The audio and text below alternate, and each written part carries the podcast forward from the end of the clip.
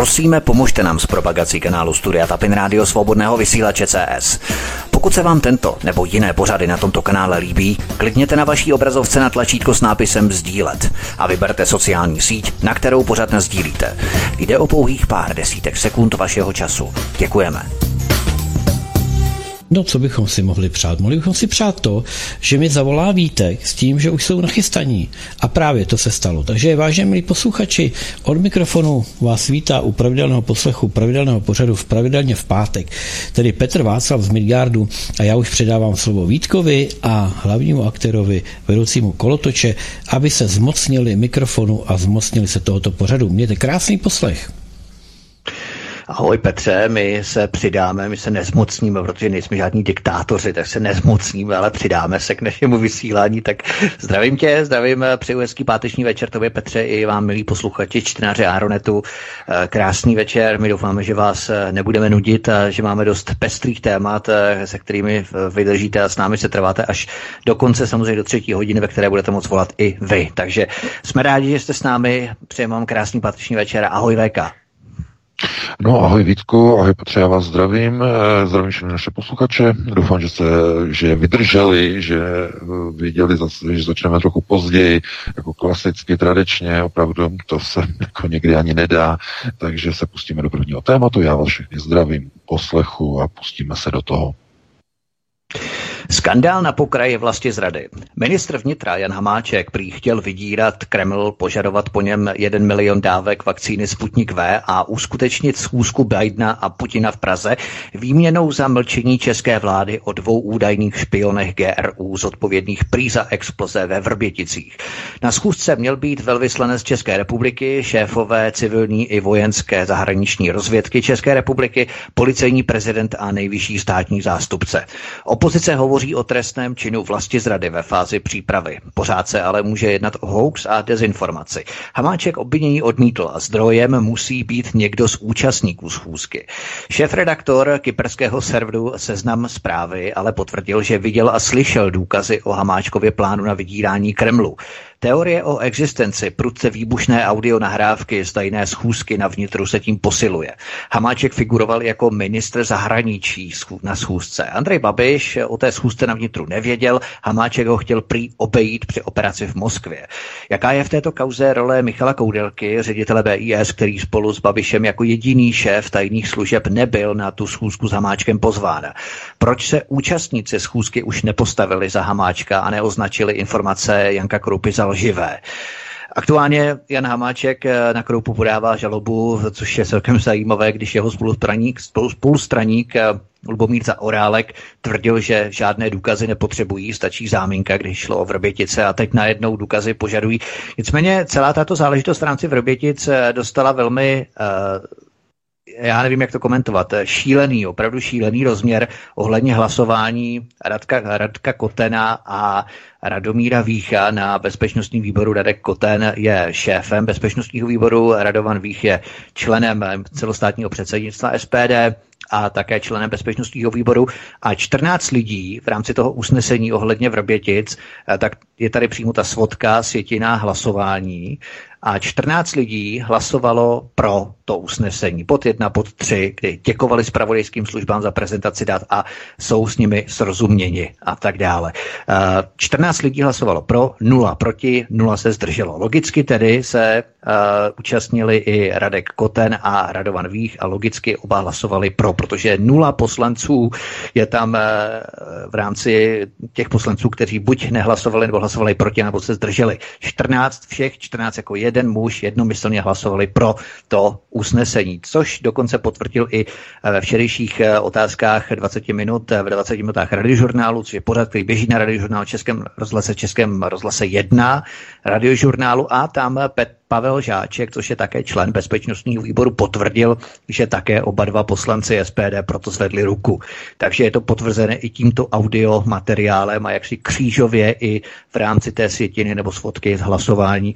VK, co na to komentovat, protože oni to hasili samozřejmě a ten zřejmě to hlasování neuhasili. Já tomu říkám, že komu není z hory dáno v apatice nekoupí. A konceptuální slepota v politických stranách je konec konců význačná. Mluví o to mnoho, mnoho politiků, mnoho analytiků, nejenom Valery Pjakin, ale i další analytici o tom hovoří, že v dnešní době v podstatě ona jakási, eh, to, nebo to, čemu říkáme eh, konceptuální gramotnost, nebo minimálně, aby lidé věděli, co se děje okolo nich, to je asi to nejlepší zhodnocení toho, co to znamená vlastně mít nějakou konceptuální gramotnost, rozumět plánům, je nejlépe, nejlépe přeložit do nějakého toho takového toho stylu mluvnického. Když někdo mluví o konceptuální gramotnosti, tak znamená rozumět plánům. A nedokážu si vysvětlit, nedokážu si naprosto vysvětlit, jak můžou dva poslanci vlastenecké strany, nebo neříkejme to takhle přímo, říkejme strany, která o sobě prohlašuje uh, ústy svého předsedy zejména, že, že je stranou vlasteneckou kdo pro Boha jim řekl, aby hlasovali pro návrh, který vychází hm, de facto z podkladu a zdat. Držitele ceny CIA George Teneta, zlatá medaile for collaboration za spolupráce s, Omer- s americkou ústřední spravodajskou službou CIA. Jak může vlastenecká strana, jak můžou poslanci vlastenecké strany hlasovat pro spravodajskou hru, která je řízena ústřední spravodajskou službou CIA, o čemž my máme informace. Víme o tom. A musí logicky o tom vědět i poslanci, kteří mají bezpečnostní prověrky. To musí o tom vědět. A nemohou se tvářit, že to, co se dělo ve Vrběticích od roku 2005, už od dob Topolánkovy vlády. Tam to někde, tam to někde začalo. Teď se zjišťuje, jestli to bylo dřív, nebo to bylo později, nebo od roku 26, 27, nebo 24 už se neví, eh, se obchodovalo samozřejmě na černo. Ten plán byl jednoduchý.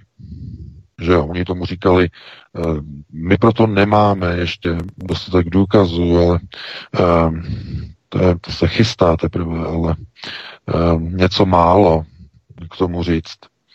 Ten plán byl v tom smyslu, že po rozbití Československé lidové armády zůstaly na území České republiky obrovské skladové zásoby, eh, které pro tu miniaturní toaletní armádu, která se zredukovala na jednu desetinu, z 275 tisíc mužů ozbrojených sil Československé socialistické republiky se stala eh, jakási expediční symbolická toaletní uh, družina zhruba 12 až 15 tisíc vojáků, uh, z nichž, z nichž jako bojeschopnost se pohybuje někde na polovině Eh, chybí výzbroj pro civilní obyvatelstvo. V případě vyhlášení války by čeští občané nafasovali klacky a kamení, protože všechno bylo vykradeno a rozkradeno. A e, existovaly určité druhy zbraní, které se nedaly rozkrást, které naopak byly velmi těžko nějakým způsobem prodejné. To byly zbraně, zakázané zbraně, především nášlapné miny protipěchotní, které Česká republika v rozporu s Mezinárodní otavskou konferencí nezlikvidovala. Je to důkaz, je to důkaz, který uh, mají samozřejmě zdroje některých uh, tajných služeb. A uh, v rozebraném stavu Česká republika přechovávala rozebrané protipěchotní miny na tři části. Na pouzdra, na e, takzvanou vnitřní aktivní směs, to znamená to, to, ten explozivní materiál a na roznětky. Tohleto se na černo vyváželo do třetích zemí někdy od roku 2005. To jsou informace, které prověřujeme. A e, rozvážely se způsobem, že v tom byly zapojeny američtí partneři. Americká nákladní letadla, a americká infrastruktura v Evropě pod řízením některých, eh, řekněme, orgánů přímo Severoatlantické aliance. Ty zbraně se nedostávaly eh, z území České republiky do cílových zemích přímo, ale za pomoci operátorů na různých úrovních přes Ukrajinu, tedy zejména, ale rovněž i přes Bulharsko, protože transporty na Ukrajinu byly pod velmi silným dozorem ruských tajných služeb a nebylo v zájmu takzvané rozklíčování původu zbraní, které byly vyváženy do zemí třetího světa, především tedy do, na Blízký východ a do rovníkové Afriky. To, ten hlavní problém spočívá především v tom, že po vstupu normálně by to nikdy neprasklo. Nikdy. Jenže došlo v roce 2011 k vypuknutí arabského jara a v roce 2015 eh, Bashar Assad, jakožto prezident Sýrie, požádal Ruskou federaci o pomoc, vojenskou pomoc. Eh, té žádosti bylo vyhověno a jistě víte, že eh, ruská armáda v roce 2015 vstoupila do vojenského konfliktu v Sýrii a začala tam dělat pořádky. A začala provádět operace, začala vytlačovat islámský stát a při těchto operacích byly ve skladech na území Sýrie nalezeny obrovské zásoby eh, munice a zbraní pocházející z výzbroje Československé lidové armády. Tisíce a tisíce granátů do raketových systémů RPG-75 československé výroby. Byly tam nalezeny československé nášlapné protipěchotní miny zakázané od roku 1997 Mezinárodní otavskou konvenci. Byly tam nalezeny samopaly československé výroby s evidenčními čísly Československé lidové armády, samopaly SA-58. Ruská tajná služba GRU začala proto pátrat po pachatelích tohoto mezinárodního uh, uh, obchodu se zbraněmi a informace vedly nejprve tedy do Turecka, do překladiš v, uh, v Anatolii a následně na Ukrajinu, do Oděsy a z Ukrajiny do Bulharska a z Bulharska do České republiky do jednotlivých muničních skladů.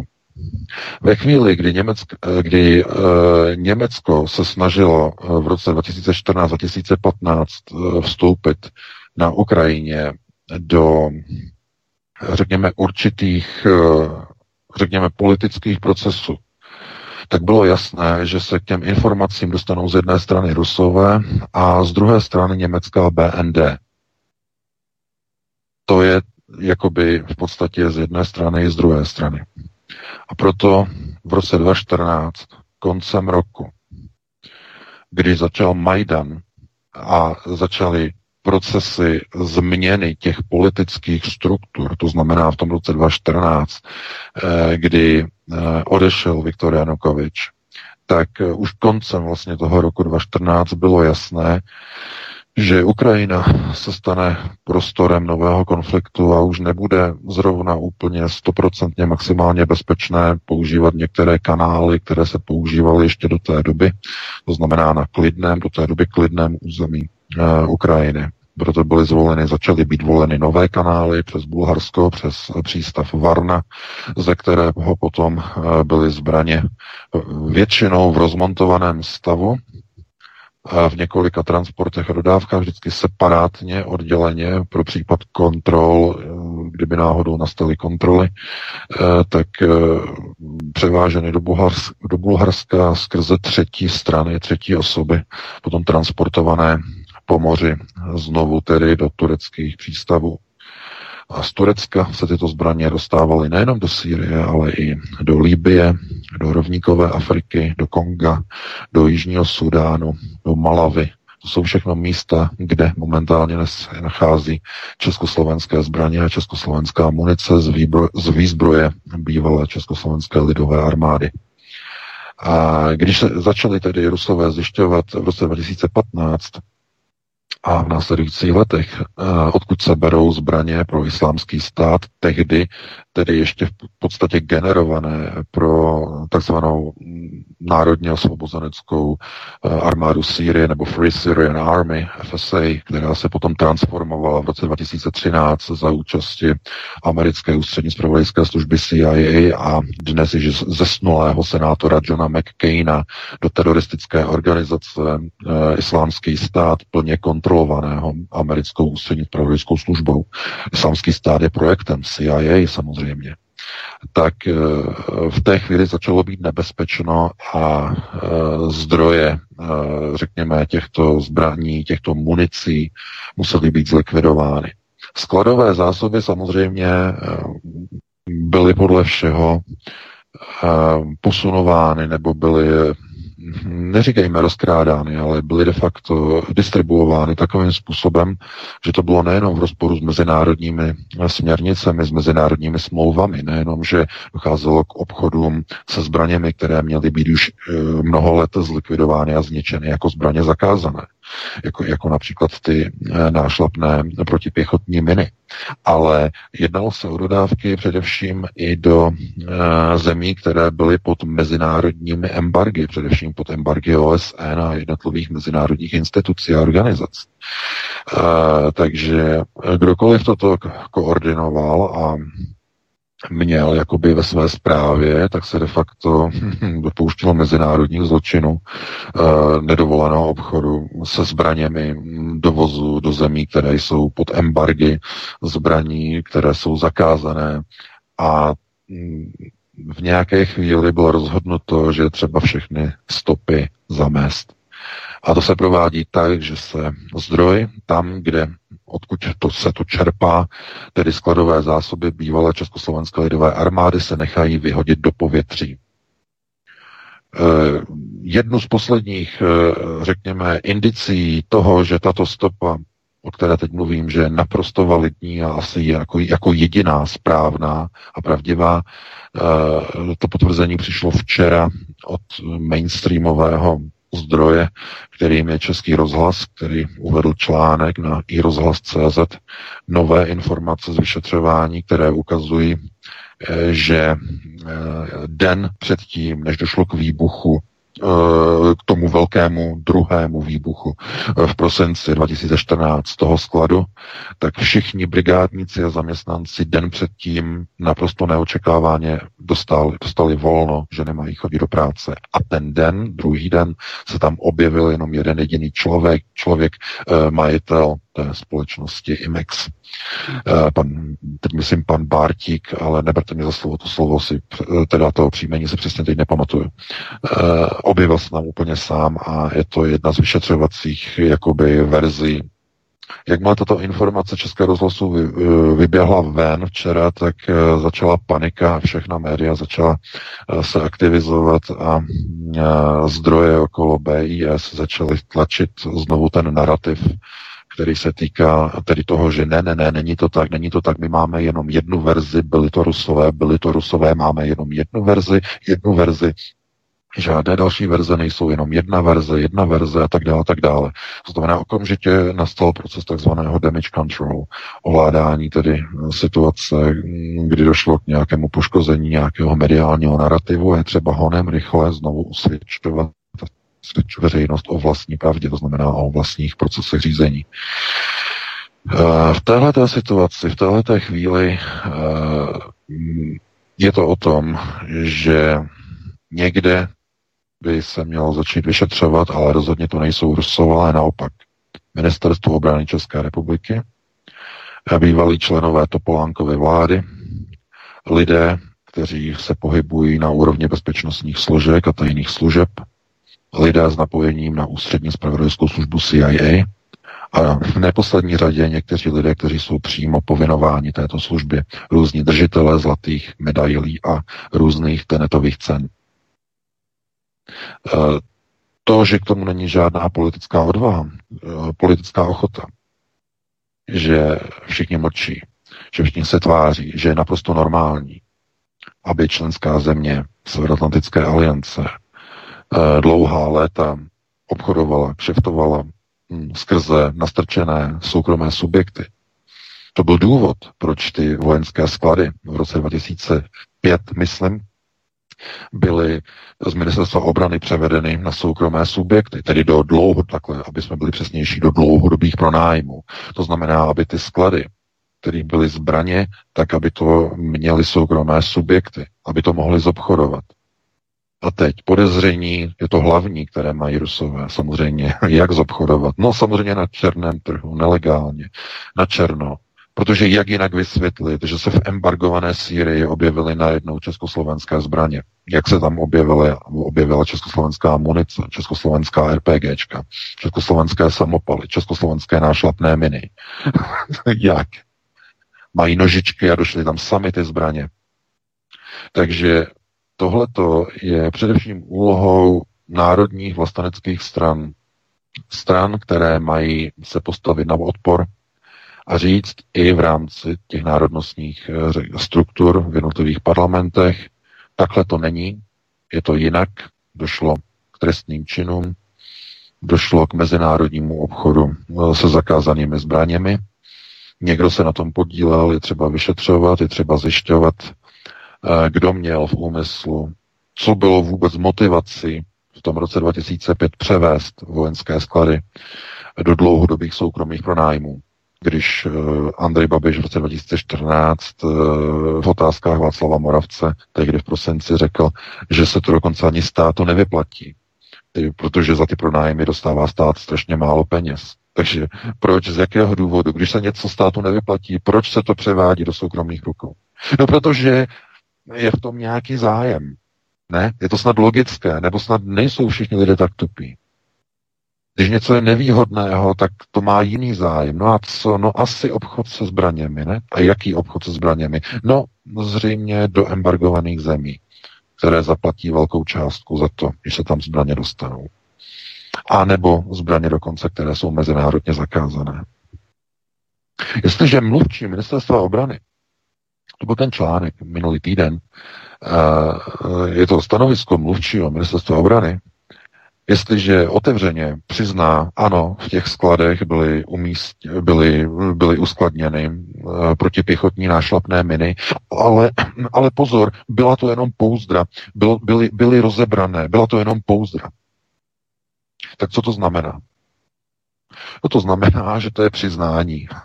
přiznání uh, ústy tiskového mluvčího, že Česká republika porušila Otovskou konvenci a nezničila, nezlikvidovala nenávratným způsobem uh, protipěchotní miny, k čemu se zavázala podpisem Otovské konvence v roce 1997. Tím je to jasné. Tím je to, tím je to dané protože Otovská konvence nehovoří o rozebrání protipěchotních min, aby se potom někdy v budoucnu dali znova složit dohromady z těch tří částí. Pouzdro, e, nálož a roznětka. Ne, to je přece logické. Takže to slučilo. No potom už to Česko snese úplně všecko.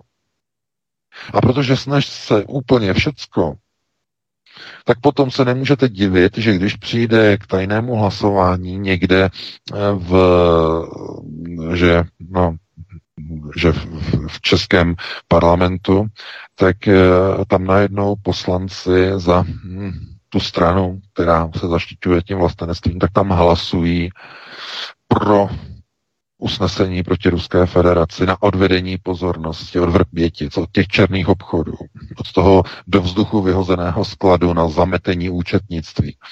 tam už chyběly takové sumáře, taková množství munice, že kdyby tam někdo přišel a udělal hloubkovou kontrolu, tak tam nenajde tam tisíce samopalů, nenajde tam desítky tisíc nábojů, stovky tisíc, nenajde tam tisíce ručních granátů, eh, F1 těch obraných, nenajde tam eh, ani ty rozebrané protipěchotní miny, ta bouzdra, nenajde je tam, nejsou tam.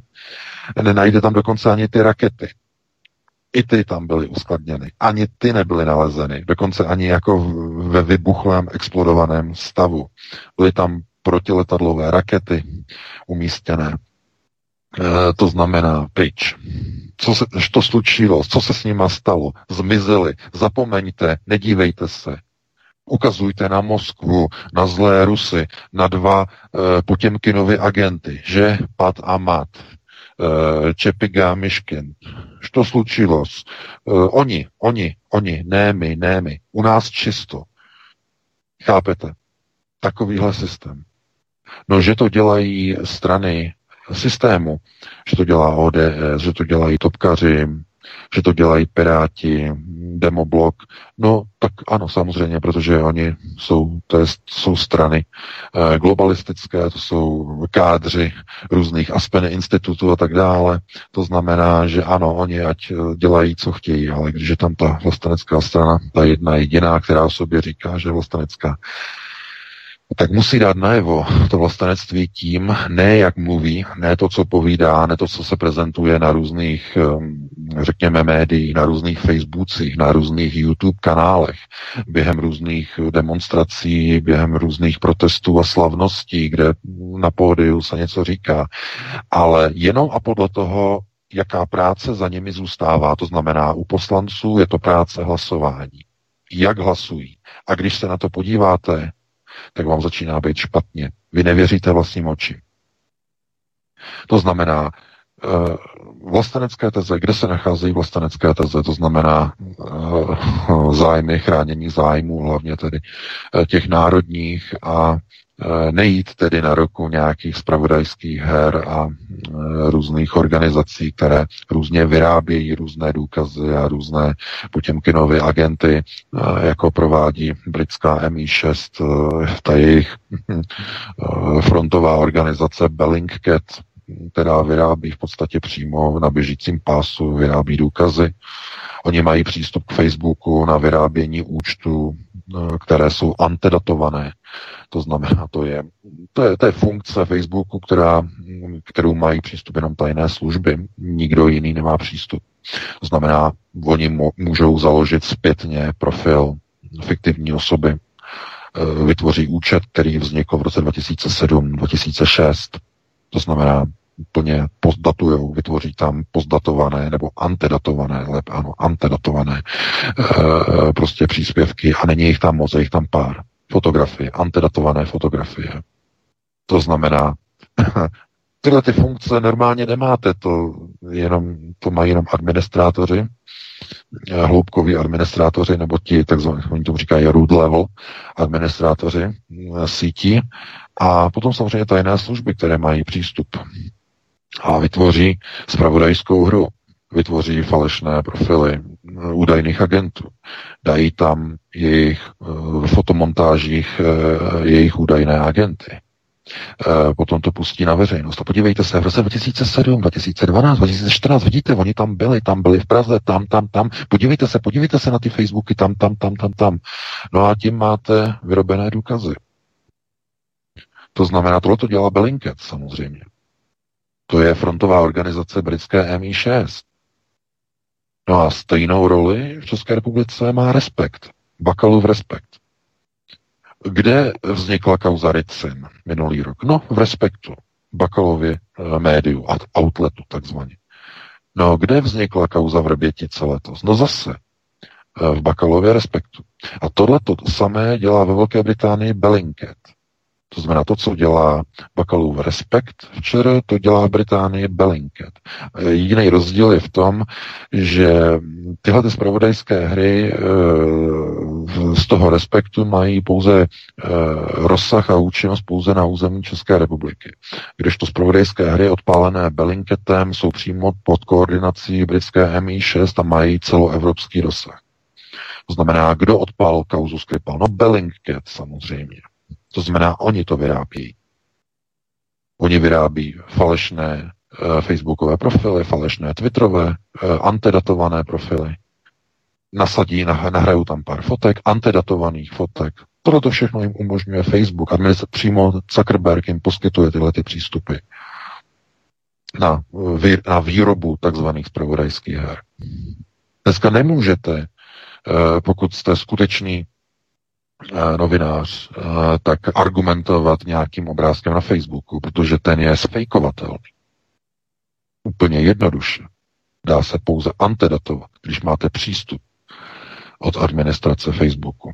To znamená, vytvoříte si dneska v roce 2021 dostanete přístup, vytvoříte si prost profil z roku 2006, 2007 a napíšete tam nebo importujete tam třeba 50 příspěvků, 50 postů a antidatujete jako kdy byly, byly uveřejněné uh, v roce 2006. A napíšete tam zase pod nějakými uh, jinými identitami reakce na ty příspěvky, aby to bylo věrohodné. A zase antedatujete do roku 2006. A potom někdo přijde a řekne, podívejte se, tady je důkaz, vidíte, v roce 2006 ty agenti tam byli a tady byla fotografie, tady byla fotografie, tak a tak a tak. Ale žádné jiné konkrétní důkazy nejsou poskytnuty. A protože by mohly být odhaleny, protože jsou reverzní inženýři, jsou uh, lidé, kteří se zabývají forenzními záležitostmi, tak by to dokázali odhalit. A z tohoto důvodu si CIA vymínila že žádné důkazy nesmí Česká BIS uveřejnit v České republice. To je příkaz přímo z Langley. Nesmí veřejně uveřejnit. Proto Rusové mohou. Ruská FSB může uveřejnit záznamy dvou agentů CIA, kteří připravovali eh, státní převrat v Bělorusku, takže oni se nebojí to video uveřejnit. Ale bys nesmí uveřejnit vůbec nic. Předvede se jenom pár obrázků nad utajeném zasedání bezpečnostního výboru poslanecké sněmovny na projektoru.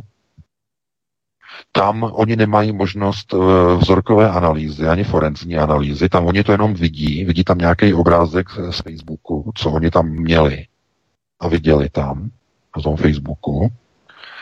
A eh, to je pro ně ten důkaz. A poslanci eh, SPD potom někteří, jako paní Levová, že potom na svém Facebooku, nebo ne na svém Facebooku, ale tam v té diskuzi, tam potom píše ty protiruské komentáře. Byli to rusáci, udělali to rusáci. Eh, a tohle to říká poslankyně za SPD, za vlasteneckou stranu. Rusy nazývá rusáky, obvinuje je z toho, že vyhodili do vzduchu sklady. Co to má znamenat? Pane Okamuro, sakra, opravdu. Vy si musíte udělat ve straně trochu ordnung. Tohle to nejde.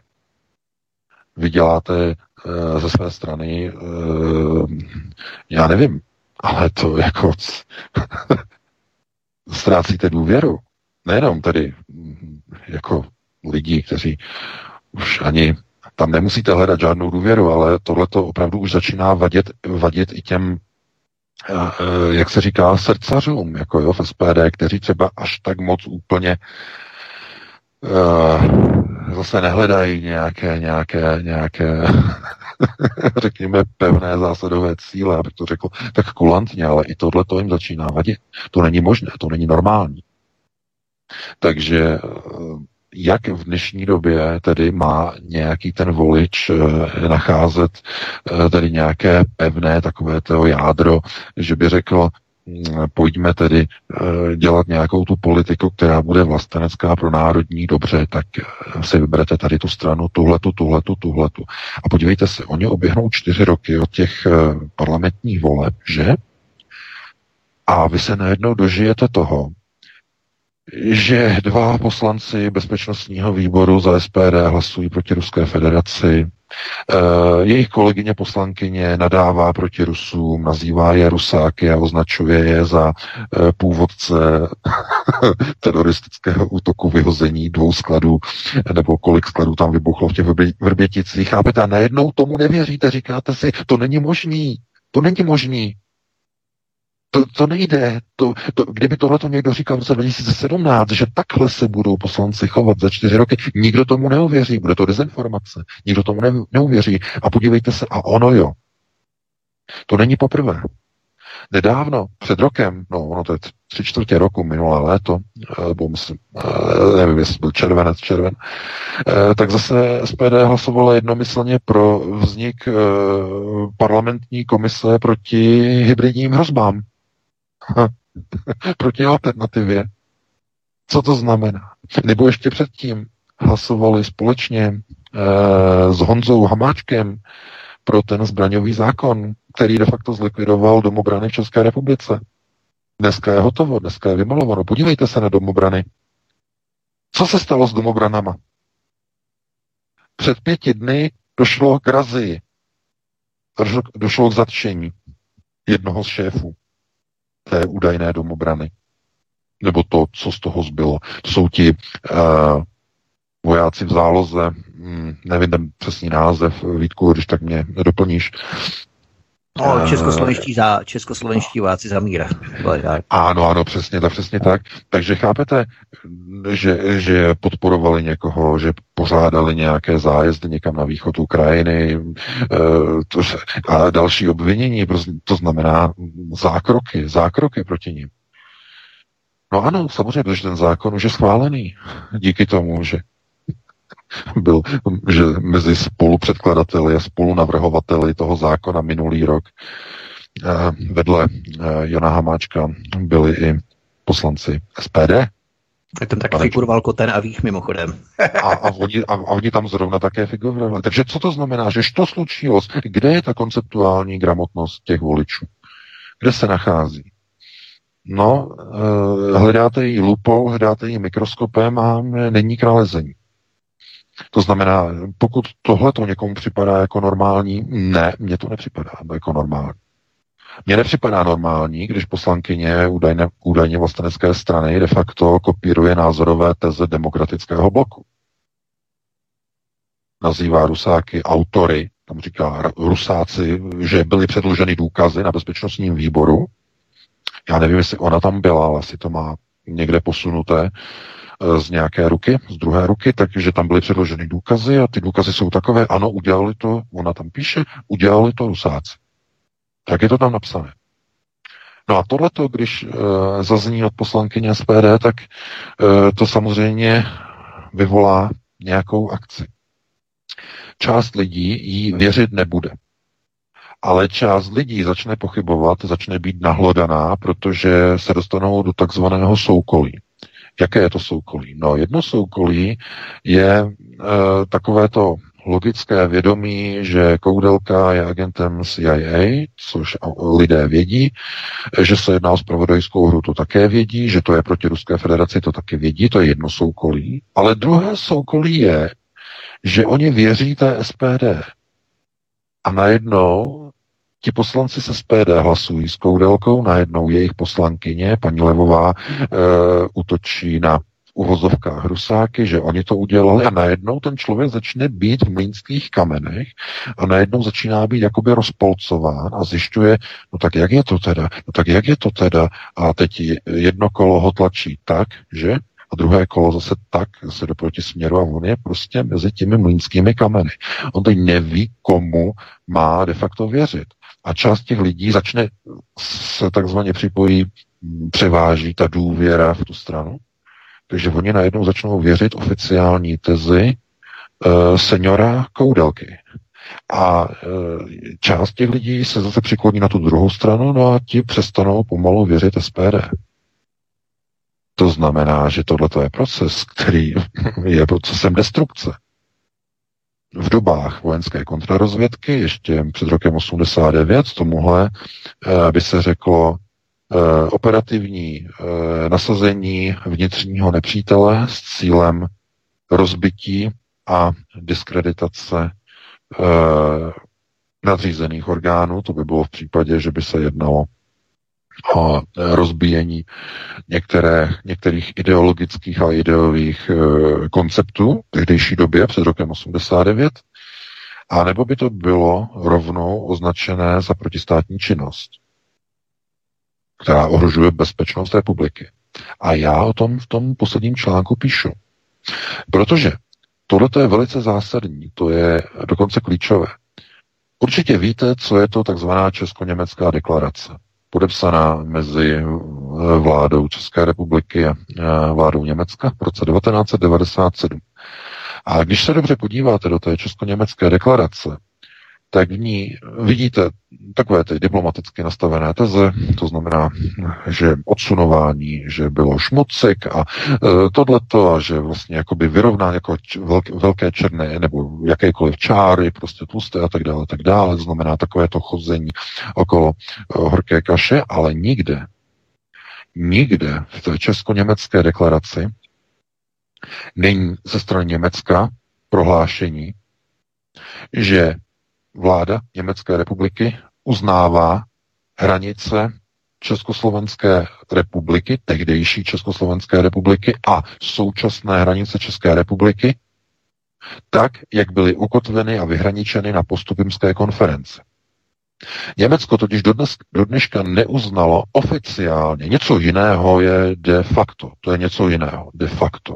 To znamená fakticky, jak to vypadá na hranicích. Ale de jure, z hlediska zákonu, Německo do dneška neuznalo státní hranice e, bývalého Československa, tím pádem ani hranice České republiky a Slovenské republiky. Po válce. Po roce 1945 a přestože byly velké snahy do té česko-německé deklarace tohleto vtlačit, to znamená, aby Německo konečně uznalo hranice, tak se to nepovedlo. Tam byla snaha, víte, že Česko-německá deklarace se připravovala už vlastně od ledna 1990. Bylo tam, tam se, hele, každé, každé slovíčko, které tam je v té deklaraci, se, o tom se vedly dlouhé debaty, dlouhé rozhovory. Každá věta byla eh, podrobována dvojitým překladům do češtiny a do němčiny, eh, co vyhovovalo Česku co vyhovovalo eh, tady Německu, to znamená takové to vážení prostě na, na gramáž, co je co je přijatelné pro jednu stranu, co není přijatelné pro druhou. Ale uznání státní hranice tam nikde neobjevilo.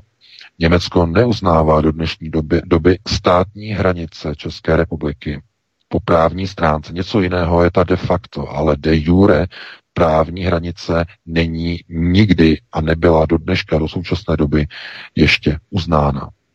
To znamená, jediným garantem českých hranic, pro vaši informaci, je bývalý sovětský svaz, eh, kterým nástup, nebo jehož nástupnickým státem je Ruská federace, protože tehdy v postupy uh, garantem státních hranic rozdělení a vykotvení a tzv. vytyčení státních hranic ve střední Evropě byl právě Josef Stalin který přímo garantoval uh, sovětskou tehdy tedy uh, mocí, vojenskou mocí rozdělení státních hranic mezi Polskem, mezi Československem a mezi Maďarskem. To znamená, že státní hraní, a pozor, a ještě Rakousko, musím zdůraznit Rakousko. Proto Rakušáci byli Stalinovi velice vděční za vytyčení hranic eh, pod podmínkou tedy, že Rakousko vyhlásí neutralitu se souhlasem Moskvy a tak dále. To znamená, tyhle ty čtyři státy vděčí za své hranice Josefu Stalinovi. Jenom jemu. Paříž, Londýn a ani Washington se nepřipojili k deklaraci o státních hranicích těchto čtyř útvarů v postupimské konferenci. Pouze Sovětský svaz je garantem státních hranic. Tohleto doufám by měli vědět poslanci SPD. Když to neví česká vláda, když to neví Andrej, když to neví všichni ti další komedianti, kteří jsou tam u moci, měli by to vědět a konceptuálně mít v obraze minimálně poslanci SPD. Nástupnický stát po Sovětském svazu, Ruská federace, je jediným garantem, historickým garantem, postupimským garantem státních hranic České republiky. S každým zhoršením vztahu České republiky s Ruskou federací se posilují revanšistické tlaky německého Landsmannschaftu na poválečné uspořádání ve střední Evropě. Čím více obslabuje spojení Prahy s Moskvou, tím více posiluje sudetoněmecký Landsmannschaft své požadavky na přehodnocení postupimské deklarace. A tohleto oni dobře vědí. Ti, kteří provádějí tyhle ty protiruské operace, jsou velice nepřátelsky naladění proti Rusku, ale zároveň jsou velice přátelsky naladění, jaké to překvapení, vůči sudetoněmeckým Landsmannschaftům. Jejich příznivci vítají různé jáhny ze sudet na letenské pláni. Vys milion chvilek a v roce 2019 v červnu ta demonstrace proti Babišovi, jak tam vítali sudetu německého jáhna ze sudet, pan Minář s panem Rolem, že? A nebo příznivci různy, různých, různých eh, sudetoněmeckých eh, spolků, jako je Vitekobund, různí, různé organizace, které v Praze ovládají a jsou součástí magistrátu, jako Praha sobě a podobně, napojení na Vitekobund a další struktury, velice nebezpečné, revanšisticky, velmi silně antagonisticky proti české, tomu říkají česká národní otázka, tak oni to říkají v německém pohraničí, což německým pohraničím myslí samozřejmě Sudety. A to je e, s daleko obrovskými a většími přesahy, než které si vůbec posluchači, kteří nás teď poslouchají, dokáží vůbec e, představit. To zacházíme už do témat, které, e, o kterých se de facto nemluví ani mezi těmito lidmi, kteří stojí za těmito spravodajskými hrami, protože ani oni nemají eh, dohled do těch důsledků, na čem se vlastně ve skutečnosti vůbec podílí. Proto si nemyslete, že eh, čím bude hůře, čím budou horší vztahy s Ruskou federací, že tím bude českému národu lépe. Ne, nebude lépe. To, v čem vadí Ruská federace je to, že Rusko je nástupnickou zemí Sovětského svazu vítězné velmoci. A co dělají různí uh, koudelkové, když nemají co dělat? Co dělají? No, chodí za ministerstvem školství, za panem Plagou a pláčou mu na sešit, že uh, ve vašich učebnicích je příliš ruského vlivu, že v učebnicích Eh, literatury českého jazyka František Vladislav Čelokovský, ohlasy písní ruských eh, a podobně, že? Najednou to všechno začíná zapadat do sebe. To znamená snaha vytlačování eh, toho propojení České republiky s Ruskem, všechno, co připomíná Rusko, je snahou o revizi postupimské konference. Kompletně. Proto to samé probíhá i na Slovensku. To znamená rozbíjení vztahu s Ruskem, posilování maďarské otázky na Slovensku. Slováci to pořád nevidí. Oni si neuvědomují, že globalisté nikdy Slovensko neuznávali a globalisté nikdy Česko neuznávali. Tyhle dvě země oni neuznávají. To jsou slovanská tělesa, která se jakoby během stěhování národů neznámo jakým způsobem natlačila do střední Evropy mezi germánské a ugrofinské národy. Protože se podíváte kolem dokola, že germánské, ugrofinské národy. A e, ten proces de facto je nastavený tak, že oni vidí velký problém. To jsou Poláci a dole to jsou ty dva bratrské národy. To znamená na severu Poláci, na jihu Češi a Slováci. A oni, myslíte si, že je náhoda, že Polsko mělo takové problémy historicky, aby jeho sousedi uznávali jeho státní hranice? A myslíte si, že Česká republika se všemi těmi peripetiemi, že to je náhoda, že měla takové problémy se sudety a s vlastními hranicemi a že to, ty samé problémy s hranicemi s takzvaným jihem Slovenska, tam to pohraničí, že to taky byla náhoda. Globalisté, tyhle ty, můžeme říkat tyhle ty eh, tři národy slovanské, to znamená strukturované po praotci, po praotci Čechovi a po praotci Lechovi de facto vůbec neuznávají. Vůbec neuznávají. A proto eh, všechny procesy, které eh, jakoby vidíte ze strany globalistů, jsou k redukci a k rozmělnění slovanského souručenství, které oni vědí, že je přímo napojeno na Rusko. To znamená, někdo, kdo by tomu jakoby e, nerozuměl, tak by hned vyskočil a řekl by, no jo, vlastně, to je ten model toho panslovanství, že? No pozor, to není. Panslovanství je něco úplně jiného. Panslovanství je myšlenka uh, sdílení uh, hodnot takzvaného slovanského genomu. To, to je koncept, který v devat, vznikl v 19. století. Uh, někdo říká už ještě dříve, ale hlavně tedy to 19. století. Koncept, který vycházel z tezí eugeniky. Panslovanství vychází z eugenických tezí konce 19. století. To znamená působení výchovy, kultury, rodiny na životní prostor definuje charakter slovanských národů. To je definice, eugenická definice. A tohleto e, dneska už dávno neplatí. Vůbec ne. Protože to bychom mohli mluvit o různých transpozicích mezi kulturami a tak dále a tak dále. E, přičemž e, už jsem o tom několikrát hovořil, že e, v českých i moravských zemích je toho slovanství velmi, velmi, velmi málo po genetické stránce nebo po té stránce eugenické, raději říkat v tomto smyslu. Takže to už by nefungovalo. To znamená, to panslovanství je takový ten konceptuální přesah, takže toho se to netýká. Pozor, to by byl omyl tohleto, o čem já hovořím, to je přímo ochrana přežití slovanského genomu ve střední Evropě. Proč myslíte, že chtějí pořád mísit slovanské národy z migrací? No, proč? Z jakého důvodu? Migranty, migranty, musíme přijmout migranty, migranty, migranty, tady migranty, tady migranty, tady migranty. Chápete? To je součást jejich plánu.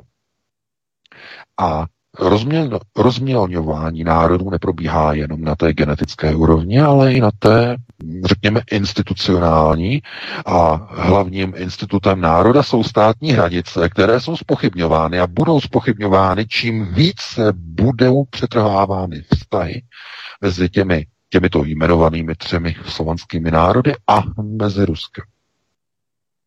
Protože jestli si myslíte, že to byla náhoda, že Josef Stalin se stal garantem státních hranic eh, Československa, Polska, Maďarska a mm, ještě k tomu jakoby ten přílepek v podobě Rakouska, eh, tak eh, je to je naprosto zjevné a jasné, protože nikdo jiný po té válce by tyto hranice negarantoval.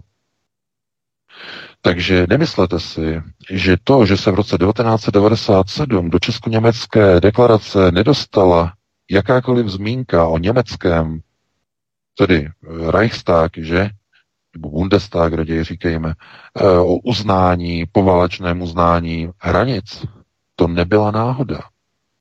Protože mm, tyhle ty síly, eh, které bychom mohli nazývat globalistickými, ale pozor, v případě těchto německých tlaků to jsou spíš poválečné, eh, řekněme, až bychom mohli říct, jakoby novoimperiální tlaky, eh, které se zhmotňují vlastně eh, na základech onoho zejména německého revanšismu, který opět jako velmi silně posiluje.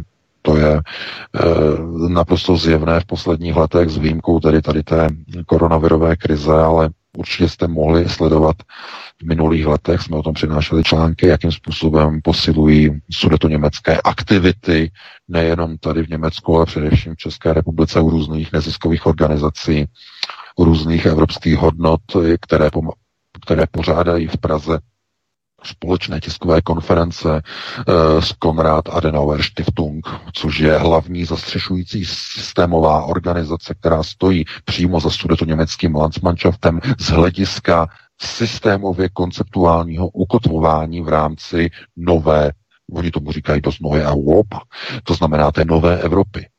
To je právě Konrad Adenauer Stiftung. A tohleto, když eh, vlastně si začnete uvědomovat, tak jenom lehce konceptuálně zběhlý politik pochopí na těchto útocích proti Rusku a řekne si, a ejhle, sudeťáci.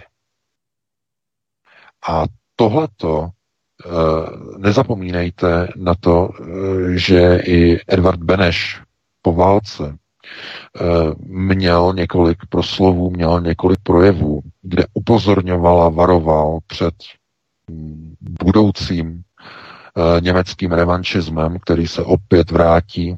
On říkal, může se vrátit a vy musíte mít na paměti, že národ bude jenom tak silný, jak dokáže odolávat vnitřnímu nepříteli. To znamená, to, co momentálně teď eh, vidíme jakoby mm, okolo různých protiruských akcí, to, co vidíme v různých uh, přenosech televizních, jak se odstraňují sochy maršálů Sovětského svazu z různých pražských náměstí, kde synáčkové bývalých velvyslanců v USA mají nenávist vůči Rusku a odstraňují sochy koněvů kvůli tomu, že jsou někde nějaké uh, jakoby snahy úplně vymazat uh, jakékoliv kontakty s Ruskem a s Ruskou federací, snahy o uh, nejlépe vyhození úplně všech ruských diplomatů z ambasády v Praze, úplně o přetrhání veškerých vztahů. Tak tohleto někomu může připadat, někomu, kdo je konceptuálně naprosto slepý. Naprosto. Jako snaha o vlastenectví, falešné vlastenectví, snaha o e, jakousi e, úplnou samostatnost, že my vyhodíme všechny vztahy, které máme s Ruskem a na straně druhé budeme velcí přáteli s tím skvělým západem, který nás přece nikdy nezradí, který nás nikdy nezradil a, a, a teda a, a, a, a, a co? A, a, a co? No s tou výjimkou, že? S jednou výjimkou. S výjimkou Měchovské dohody. Když nás e, zradili, že francouzi, Britové, no a ještě i Italové, takže s tou výjimkou, že? A to nevadí, na to zapomeňte, na to zapomeňte. My jsme přece dneska v Severoatlantické alianci a opět se můžeme opřít o naše přátele ve Francii, to znamená francouzské členy NATO, můžeme se opřít o britské členy NATO, o italské členy NATO. Oni, oni tentokrát už to tak nebude, tentokrát, kdyby náhodou nás někdo ohrožoval, tak tentokrát už to bude jinak, tentokrát už to bude jinak. Uh, víte, a tohleto po 75 letech po válce mm, imponuje mnoha konceptuálně slabým politikům. To znamená s Američanem do války proti Rusku raději než eh, v partnerství pro mír s Ruskou federací na posilování ekonomického výkonu a bezpečnosti v Evropě všech středoevropských zemí. Tak. Ve službě, ve službě, tedy já bych to takto ukončil, jak říkám, jenom chci ještě dodat na závěr, že ve službě e, cizích mocností se nachází tolik politiků, v nejvyšší, řekněme, české e, té scéně politické, e, že z toho úplně až přichází zrak. To znamená, pokud to nejsou kádři e, Bakalova e, proamerického Aspen institutu, pokud to nejsou oni, tak jsou to kádři některých bruselských subjektů, některých bruselských skupin. Když to nejsou bruselské skupiny, tak jsou to londýnské skupiny napojené na Open Society, George Soros. Když to nejsou oni, tak jsou to e, některé struktury napojené přímo na OSN, na Organizaci spojených národů, která je takým, takovým tím hlavním zastřešovacím orgánem globalizace. To znamená, když to nejsou tito, tak jsou to jiní, to znamená jít na ruku někomu dalšímu a v boji proti Rusku. Vždycky proti Rusku zásadně. Je hloupost, je maximálním e, výrazem hlupáctví a e, úplné, úplné debility, odpustu mi ten výraz, kdy země, která byla v roce 1938 zrazena západními spojenci, v roce 2021 rozehrává spravodajskou hru proti Ruské federaci, která jako jediná garantuje po druhé světové válce státní hranice České republiky.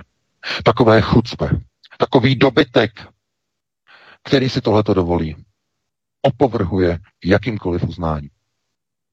A my si musíme uvědomit, že ten boj na, nor- na e, národní vlastenecké frontě teprve začne. To je úkol k záchraně našeho národa. Takže takhle já bych to uzavřel a dáme si Vítku nějakou, e, nějakou přestávku si nedáme, protože já jsem byl dlouhý, e, 2036, my bychom to nestihli, takže rovnou půjdeme na další téma. Ty ho uvedeš, tak asi tak dvě minutky a to bude stačit.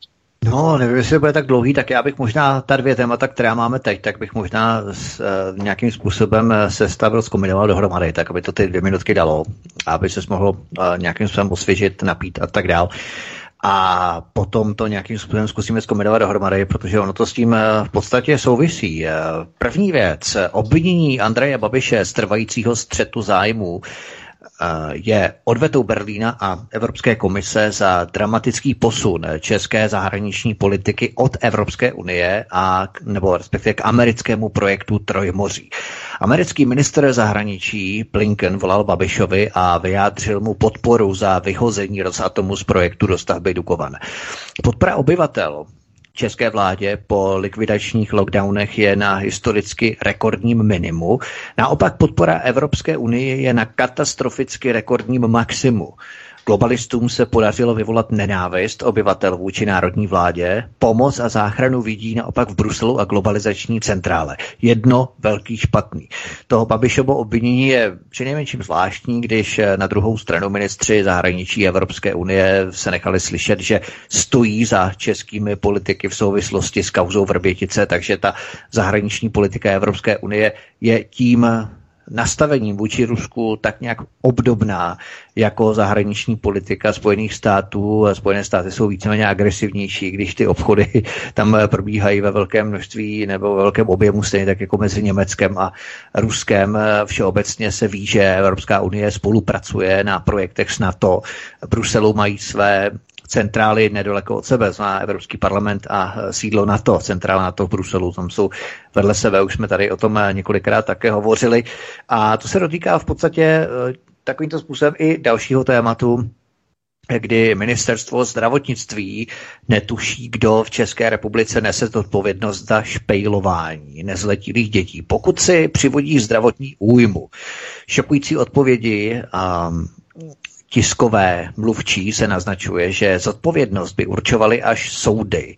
Ale v této chvíli ministerstvo neví, kdo nese zodpovědnost a přitom rodiče netuší, že jejich děti si možná strkají do nosu špejle balené na podlaze v indických slamech malými dětmi.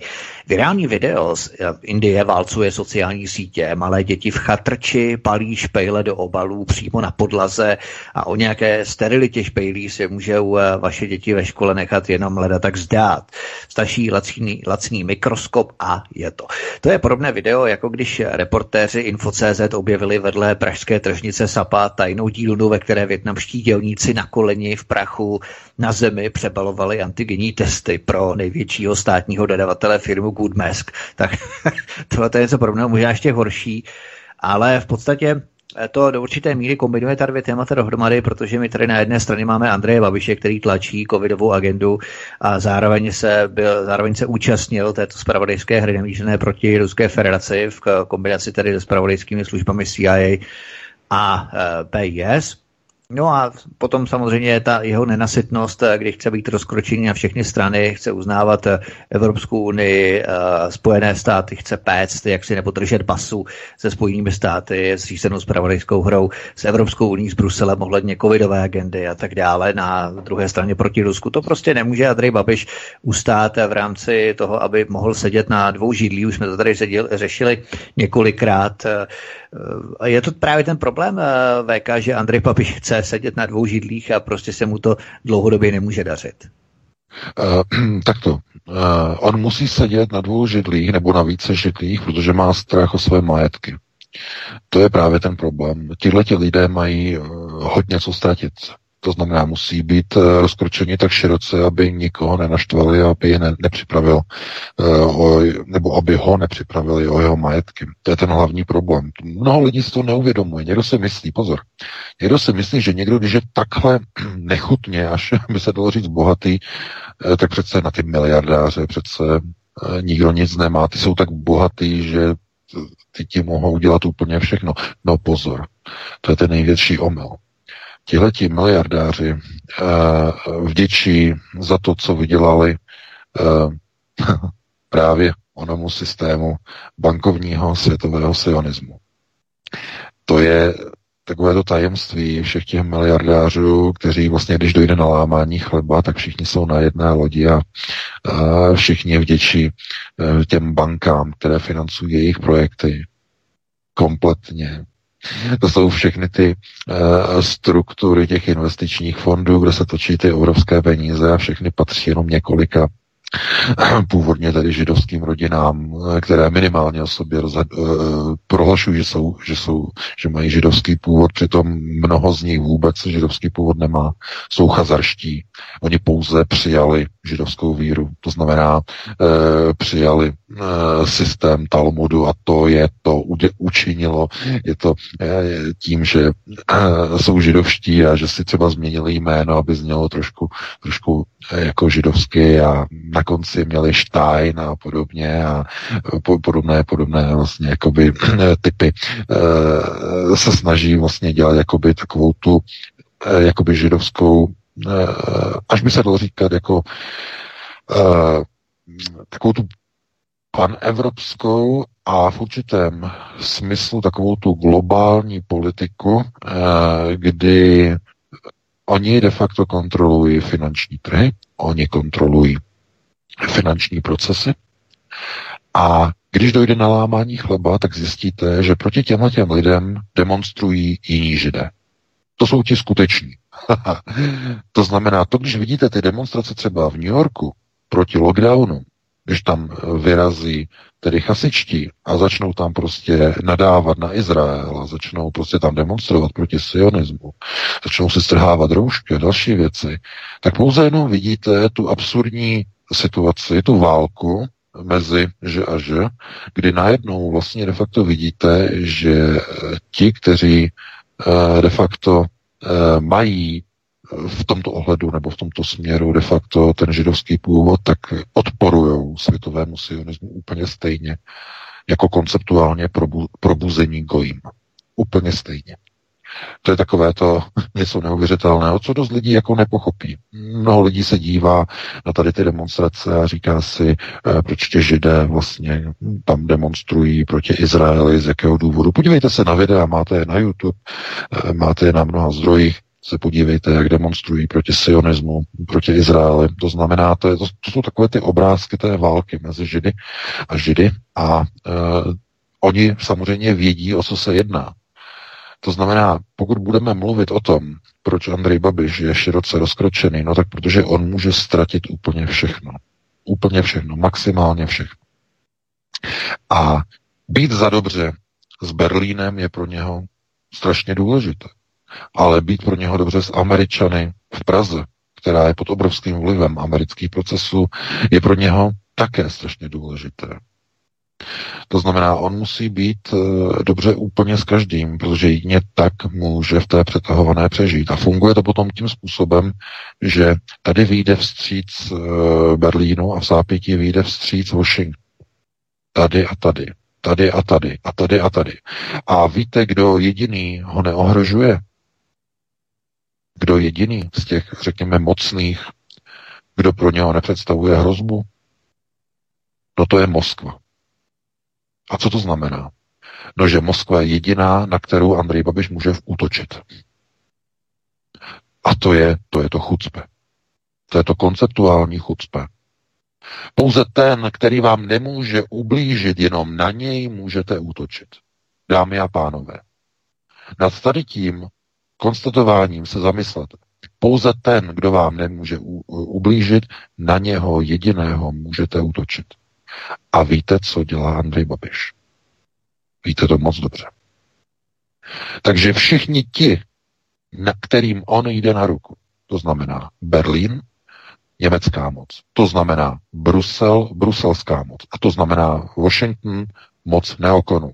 Všem těmto třem skupinám nebo subjektům on, on jde na ruku úplně, maximálně úplně ve všem. A všechny tyto tři subjekty mu říkají, musíš jít proti Rusku, musíš jít proti Rusku. A Andrejovi nezbývá nic jiného, on musí jít proti Rusku, protože jinak ho zničí, jinak ho zlikvidují. A on i přesto, že je na tady těch třech židlích, na kterých sedí, tak jim to nestačí. Protože tyhle ty tři subjekty, které jsem jmenoval, to znamená e, takzvaný ten euroatlantický most, to znamená na bázi neokonu, Brusel a Berlín mají tři diametrálně odlišné zájmy mezi sebou. Mezi těmito třemi subjekty jsou diametrálně odlišné cíle, pokud jde o Prahu, pokud jde o kontrolu nad Mahrálem. Úplně tři odlišné. Takže víte, co musí dělat Babiš? On musí být za dobře s neokony, ale jenom tak trošku, alebo maximálně jenom tak, aby to úplně nezlikvidovalo jeho most do Bruselu a, a, a aby ten kontakt do Bruselu nezlikvidoval ty vztahy ekonomické, montovny, e, bohemie napojené na Berlín. To znamená být za dobře s Berlínem, být za dobře s Bruselem, být za dobře s Washingtonem. Tohle to je jeho úkol. A on de facto, pokud chce v této fázi přežít, on musí jít všem třem na ruku, ale zároveň žádnému z nich natolika maximálně, aby to naštvalo ty zbývající dva. A jemu se to nedaří. Proto jste viděli před 14 dny, no ono to je, bude to už 14 dní, eh, to před minulé pondělí, jak eh, přišla ta zpráva z Evropské unie, že Evropská komise Eh, rozhodla, že Andrej Babiš má stále střed zájmů, a to i poté, co svůj Agrofert přenesl do svěřenského fondu. To znamená, to je odplata, to je odplata a odveta Berlína za to, že Babiš ztratil kontrolu a tu ruku s americkými neokony si podal moc pevně a, a moc, moc natvrdo a vyšel američanům stříc až moc, když jim dává de facto možnost dodávat eh, bojové helikoptéry pro českou armádu, přestože Německo nechtělo. Německo chtělo, aby to, byl, eh, aby to byla ta struktura těch evropských vrtulníků té společnosti Eurocopter, se to myslím jmenuje. To znamená, tam má velký, eh, velký vstup Rheinmetall, tady a Siemens a zbrojní firmy tady Německa, samozřejmě, že i francouzi tam mají, ale tohleto, chápete, to jsou to jsou tyhle ty tlaky. A on ty vrtulníky, že dodají američané. Angelu to strašně naštvalo. A tohle to, a to nebylo to hlavní. A ono to není kvůli vrtulníkům. A i když to taky jako přidalo jako trochu jako na tu špatnou stranu. Ale to, co byla poslední kapka, eh, tak eh, to v podstatě bylo takové to připojení české vlády eh, teď v této kauze Vrbětice proti Rusku, kdy americký minister zahraničí Antony Blinken začal naléhat i na českou vládu, aby se postavila na americkou stranu proti eh, plynovodu Nord Stream 2. A to neměli dělat. To neměli na vládě dělat, protože tohle to už bylo přes čáru. Eh, tím de facto Babišova vláda se jakoby připojila na stranu amerických neokonů až příliš, až moc, Nord Stream 2 je klíčový cíl e, Německa e, v té éře e, elektrifikace automobilismu a ta elektřina se bude vyrábět z ruského plynu v plynových elektrárnách, které dneska jsou ještě uhelné, atomové jsou odstavovány, to znamená, že všechno bude plynofikované laciným, maximálně laciným ruským plynem a ten plyn bude de facto uh, vyrábět tu elektřinu pro ty miliony a miliony a desítky milionů uh, baterkových aut. To znamená, takhle je připravený plán. A Babiš začal jít na ruku Američanů příliš moc. Proto ten střed zájem. Proto, přesně z toho důvodu ten střed zájem.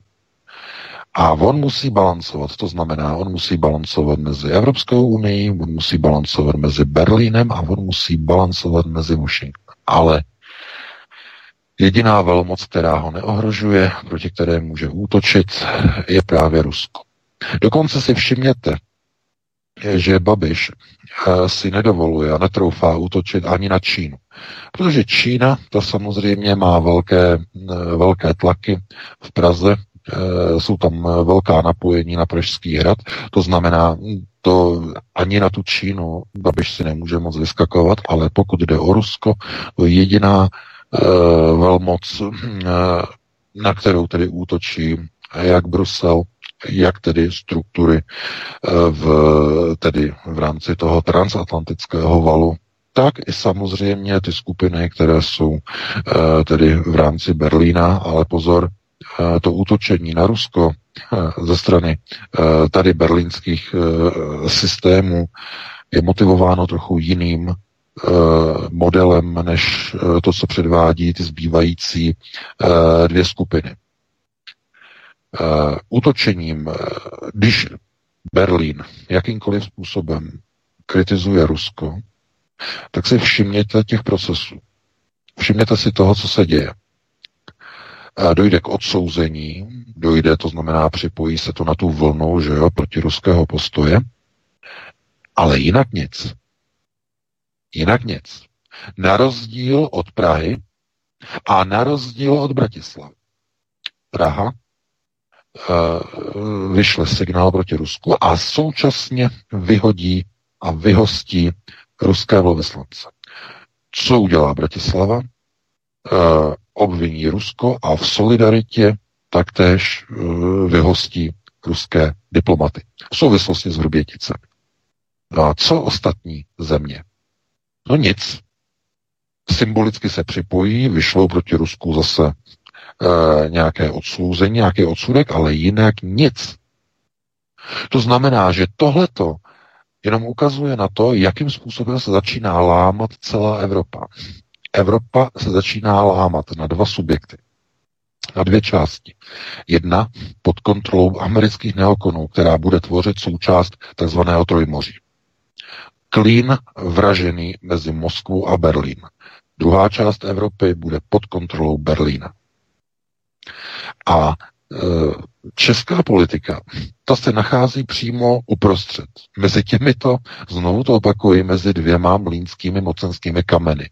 Mezi něčím, co se nazývá euroazijské partnerství, které podle všeho a, e, bude realizované na ose Moskva-Peking z největší pravděpodobností. A na straně druhé mlínský kámen na ose Berlín-Brusel.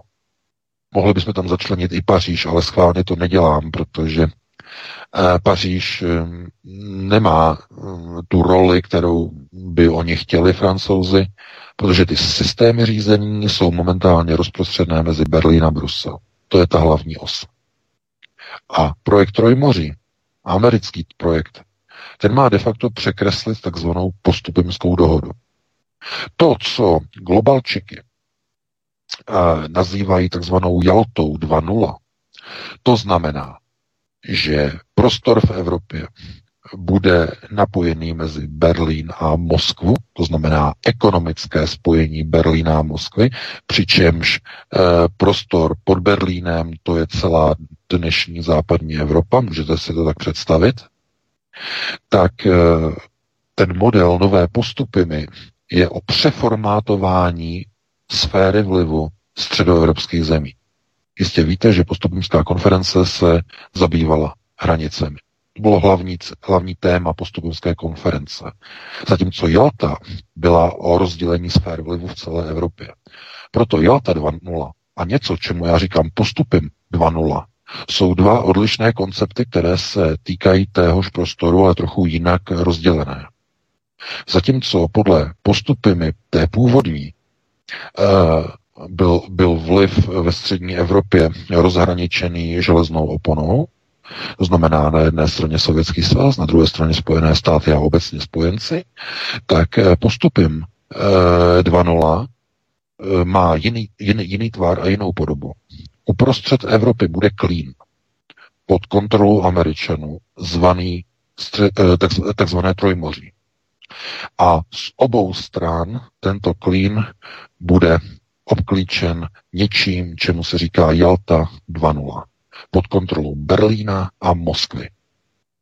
Tohle to by bylo asi na nějaký konceptuální článek, možná ho připravím, aby lidé se v tom začali pomalu orientovat, protože to začíná být aktuální. Jalta 2.0 a postupím 2.0. Je to velmi důležité. A to, co předvádí uh, Andrej Babiš v této chvíli, tak de facto je snaha nějakým způsobem překormidlovat celou Českou republiku z modelu postupy té původní do postupy 2.0. A to tak, aby to nezhroutilo jeho agrofert. Takže, panečku, to je něco. Chápete?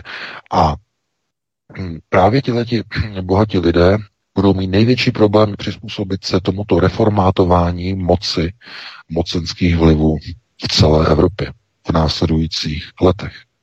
Takže eh, já myslím, že s přesahem tady to téma jsme asi úplně vyčerpali do maximální míry. Máme 2057 a asi si dáme nějakou přestávku výtku, nějakých 7-8 minut a potom bychom se pustili do telefonických dotazů. Co říkáš?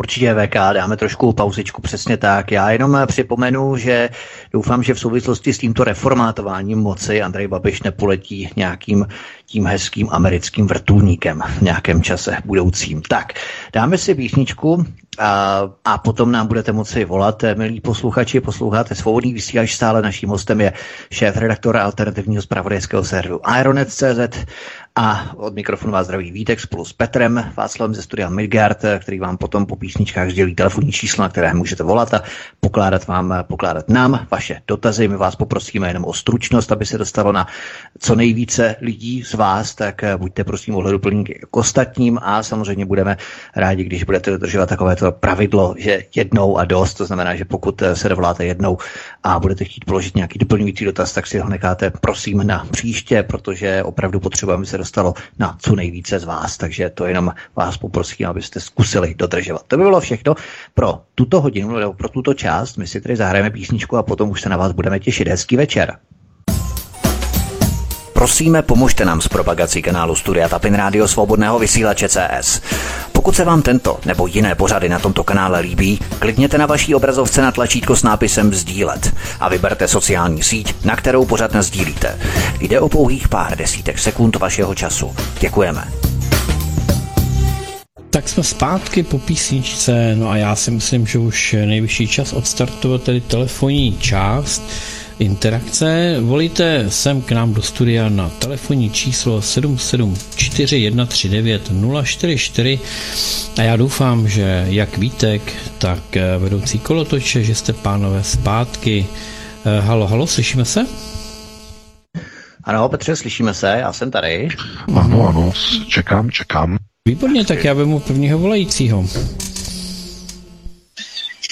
Eh, dobrý večer, stlumte si prosím rádio za sebou a můžete položit stručně první dotaz. Dobrý večer, uh, volám Katka z Dobříše. Já bych se chtěla zeptat na jednu důležitou věc, kterou nemám jasno. Uh, pana VK, pan VK to zmiňuje to, že vyčítá vlastně, koho jste si zvolili, toho máte. A na druhé straně uh, je jasné, že třeba firma Dominion uh, v Mnichově uh, se potvrdilo, že falšovala volby Trumpa.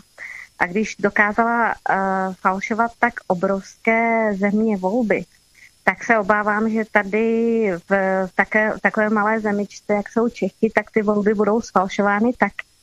Tak mám zmatek v tom, čemu teda věřit. Jestli to, že jsme tak hloupí, že si volíme vždycky nesprávnou uh, hlavu, a nebo naopak, eh, že ty volby jsou sfalšované, tak bych ráda slyšela od pana VK, eh, jak to, jak to brát, jak to vlastně, co z toho je pravda.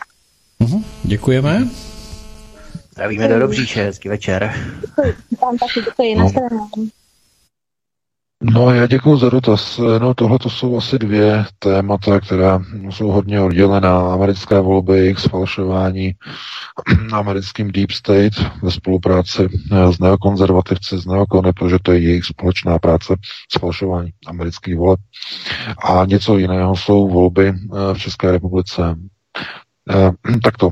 Samozřejmě, že to, pokud projde jakože myslím si, že ještě zatím neprojde, ale mm, jako neříkejme, neříkejme, dokud to nebude.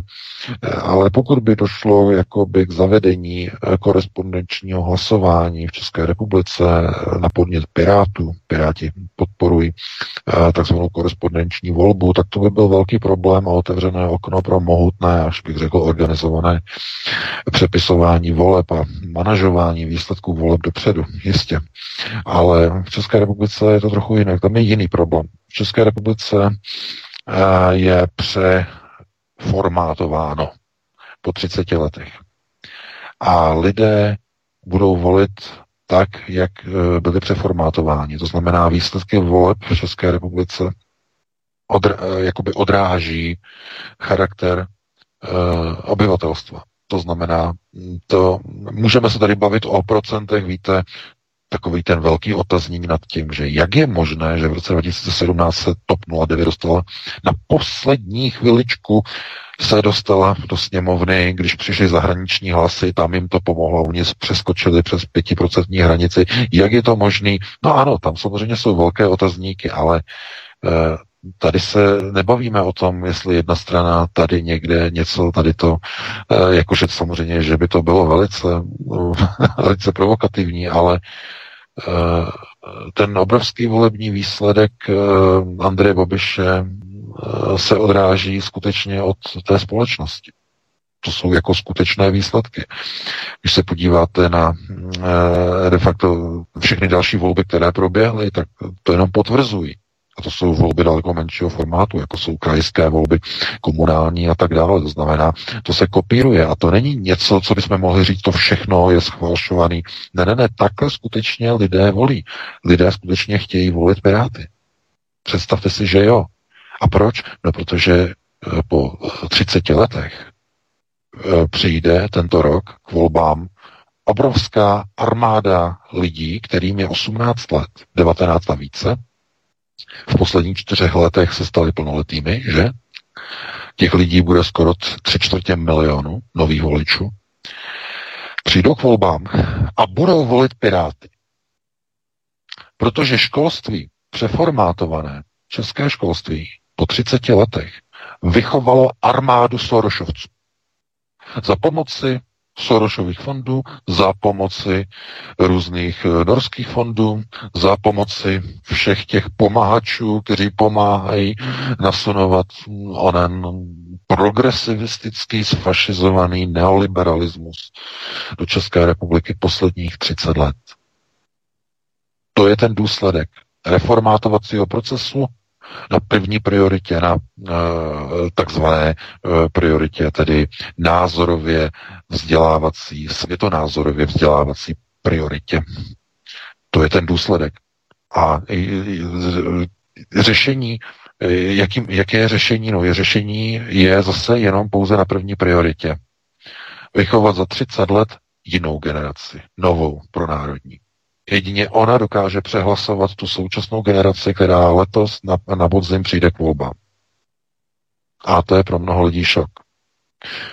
Problémem dlouhodobých procesů je, že se nedají zvrátit jinak než samozřejmě, že ještě jedno je řešení, ano, jedno řešení taky ještě je, to je genocida, vyvraždění těch lidí samozřejmě, ale to asi nepřipadá v úvahu vůbec.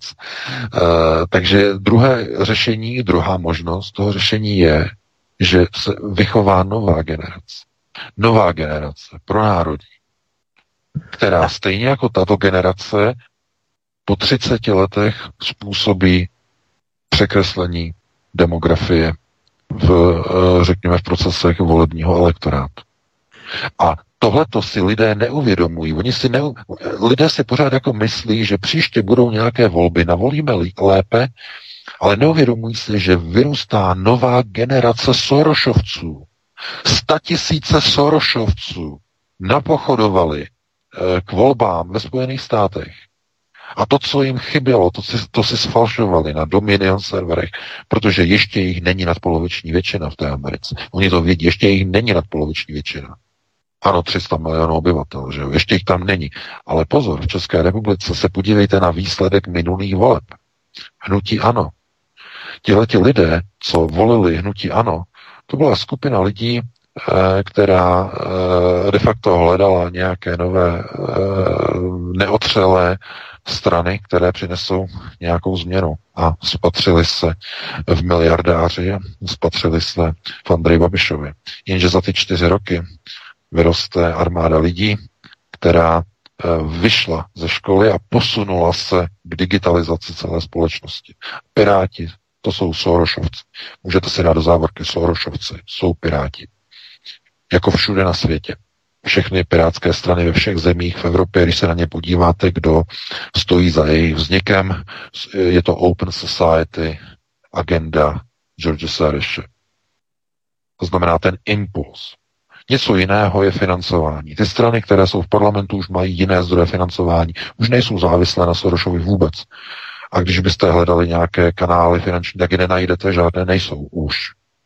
Ale ty počátky před 10, 12, 15 lety, tam na tom počátku byly fondy George Soreše, jeho outlety, které pomáhaly rozhazovat peníze mezi mladé politiky, eh, kteří byli ještě na školách, ještě byli, ještě byli nezletilí a už si je vytipovávali na jednotlivých školách, že tenhle ten uh, bude pro nás dělat a tady ten bude pro nás dělat a tak dále a tak dále. To znamená, že jakým způsobem proti tomu, já vím, že paní dala, nebo slečna dala uh, takovýhle dotaz, lidé chtějí nějakou odpověď, ale odpověď je jediná, výchova nové generace vnitř, na vnitřním kruhu na bázi příštích 30 let. To je jediná cesta, jakým způsobem zachránit národ. A eh, pokud se k tomu nepřistoupí, tak po těch 30, let, 30 letech bude úplně hotovo. Totálně. Takže takhle bych na to odpověděl a pustíme se do dalšího volající. Dobrý večer, jste ve vysílání, položte otázku. Dobrý večer, posluchač z Prahy. Já to slyším na eh, telefonu eh, trochu zkresleně, dosti, mě slyšíte dobře? My vás slyšíme dobře, položte otázku, prosím.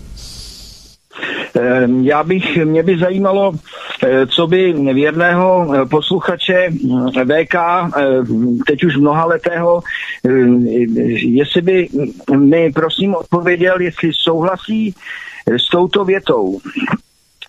Jedině náhoda je zákonitá. Děkuji.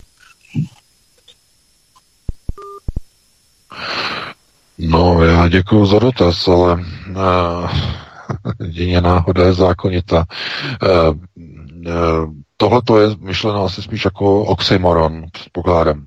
Ne, Vítku, je to tak, oxymoron. Uh, protože uh, na nic jako náhoda neexistuje. Minimálně tedy pán, jestli uh, tím naráží na některé kvantové jevy, kvantové fyziky, to znamená stav neurčitosti, je to možné, je to možné, ano, v, tohleto, v téhle fázi nebo v tomto momentu, ale pokud mluvíme o e, něco, čemu se říká koincidence, jo, to znamená náhoda, a takový trošku nesprávný výraz náhoda, že, protože to je původně z jidiš, že, naheda, na héda, že to je z to je české slovo pocházející z jidiš, e, tak e, raději říkejme, ono, řekněme, původně z latiny odvoděné, od, odvozené koincidence. E, já si nemyslím, rozhodně bych neřekl, že koincidence je něco, že co je záko, zákonité. E, to jsou e, znovu vůbec ne v zemi nad Mahrálem. V zemi, pokud mluvíme o Bohemii, v tomto prostoru není naprosto nic, Dokonce i když prší, to není náhoda, je to produktem modifikace počasí. Když neprší, to tež je produktem modifikace počasí nad eh, českým prostorem. Nic není v českých zemích a v moravských sleských, nic není náhoda. Naprosto nic. A jelikož nic není náhoda, tak to potom znamená, že nikde neexistuje žádný zákon, což teda bych trošku posunul do té ironické roviny, že to tedy skutečně, skutečně asi platí, vzhledem k tomu, co se děje v politice. Takže takhle bych na to odpověděl. Pustíme se do dalšího volajícího, pokud máme někoho. Dobrý večer, jste ve vysílání, položte otázku. Dobrý večer, pánové, tady Honza z Prahy, všechny vás zdravím a mám takovou jednoduchou otázku. Pokud se nemýlím, tak v době Vrbětic byl náčelník generálního štábu pan Petr Pavel, který pak po té události následně byl odměněn funkcí v NATO. Myslíte si, že je to dobrá konspirační teorie? No, skvělá. Naprosto... Zdravíme, Honzo, Děkujeme, děkujeme, no, naprosto, naprosto skvělá. Naprosto, já myslím, že to by se mohlo podstrhnout, dát si za to vykřičník, zarámovat, pospartovat a pověsit na zeď. Přesně, ano. Tak je zdáno. A teď co? Že? Teď co? No, kdyby byli konceptuálně gramotní poslanci SPD, mohli by toto udělat jako téma nějaké vyšetřovací komise poslanecké sněmovně. Když už teda mají e, ty hejble a zakládají komise proti hybridním hrozbám, tak by mohli pro změnu zahlasovat pro vznik vyšetřovací komise k tomu procesu převodu vojenských skladů armády ČR v roce 2005, myslím, myslím, neberte mě za slovo, přesně ten datum neznám, e, do e, soukromých rukou soukromých společností, kde se potom začaly dít neuvěřitelné věci v těch skladech. Takže vyšetřovací komise. Chápete? To je právě ta konceptuální gramotnost. To bychom si mohli zoufat nahoru a dolů. A marné, zbytečné. Takže uvidíme, pokud se zadaří, pokud to někoho napadne, nějakého poslance, bude mít odvahu, aby nepřišel o prebendy a různé věci. Možná to může otevřít, ale pochybuju, že se k tomu najde dostatek hlasu eh, v té redukované poslanecké sněmovně, kam chodí jenom polovina poslanců kvůli té údajné pandemii, takže, jak říkám, to je pouze taková řečnická otázka, aniž bych od toho něco očekával. Takže dáme prostě dalším volajícím, pokud má. Dobrý večer, jste ve vysílání, položte otázku. Ale sklumte si to rádio za sebou, nebo to nebude slyšet.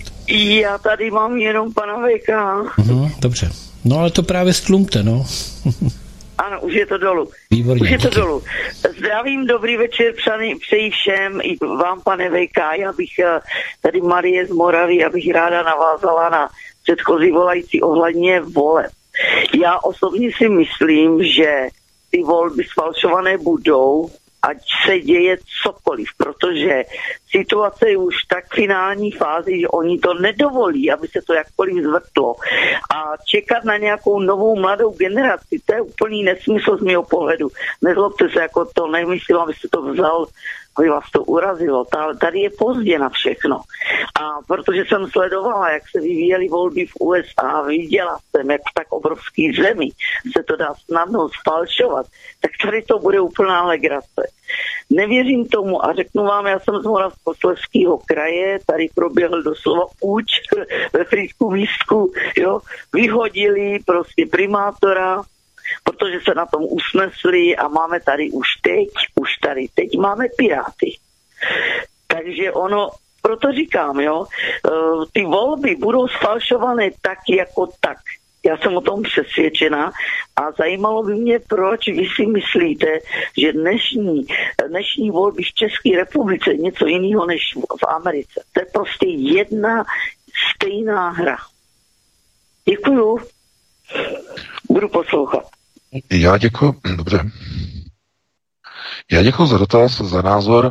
Já se s tímhle tím názorem jakkoliv, teda jsem si vyslechl, já chápu ty argumenty, ale nemůžu s tímhle tím názorem souhlasit z toho důvodu, že to, co probíhá v České republice, je důsledek těch generačních změn, které má na krku české školství. To, že máte najednou na magistrátu Piráty, že jestli někdo něco sfalšoval, nevím, jak by se dalo odstranění původního primátora nějak sfalšovat. To jsou prostě tlaky. Jsou to tlaky nové generace, tlaky nových politických subjektů, které vyplačují ty staré tradiční politické struktury a nasazují nové koncepty řízení. K tomu nepotřebujete podvody. Podvody potřebujete tam a v těch zemích a v těch prostorech, kde je obrovská lidová podpora pro národní kádry.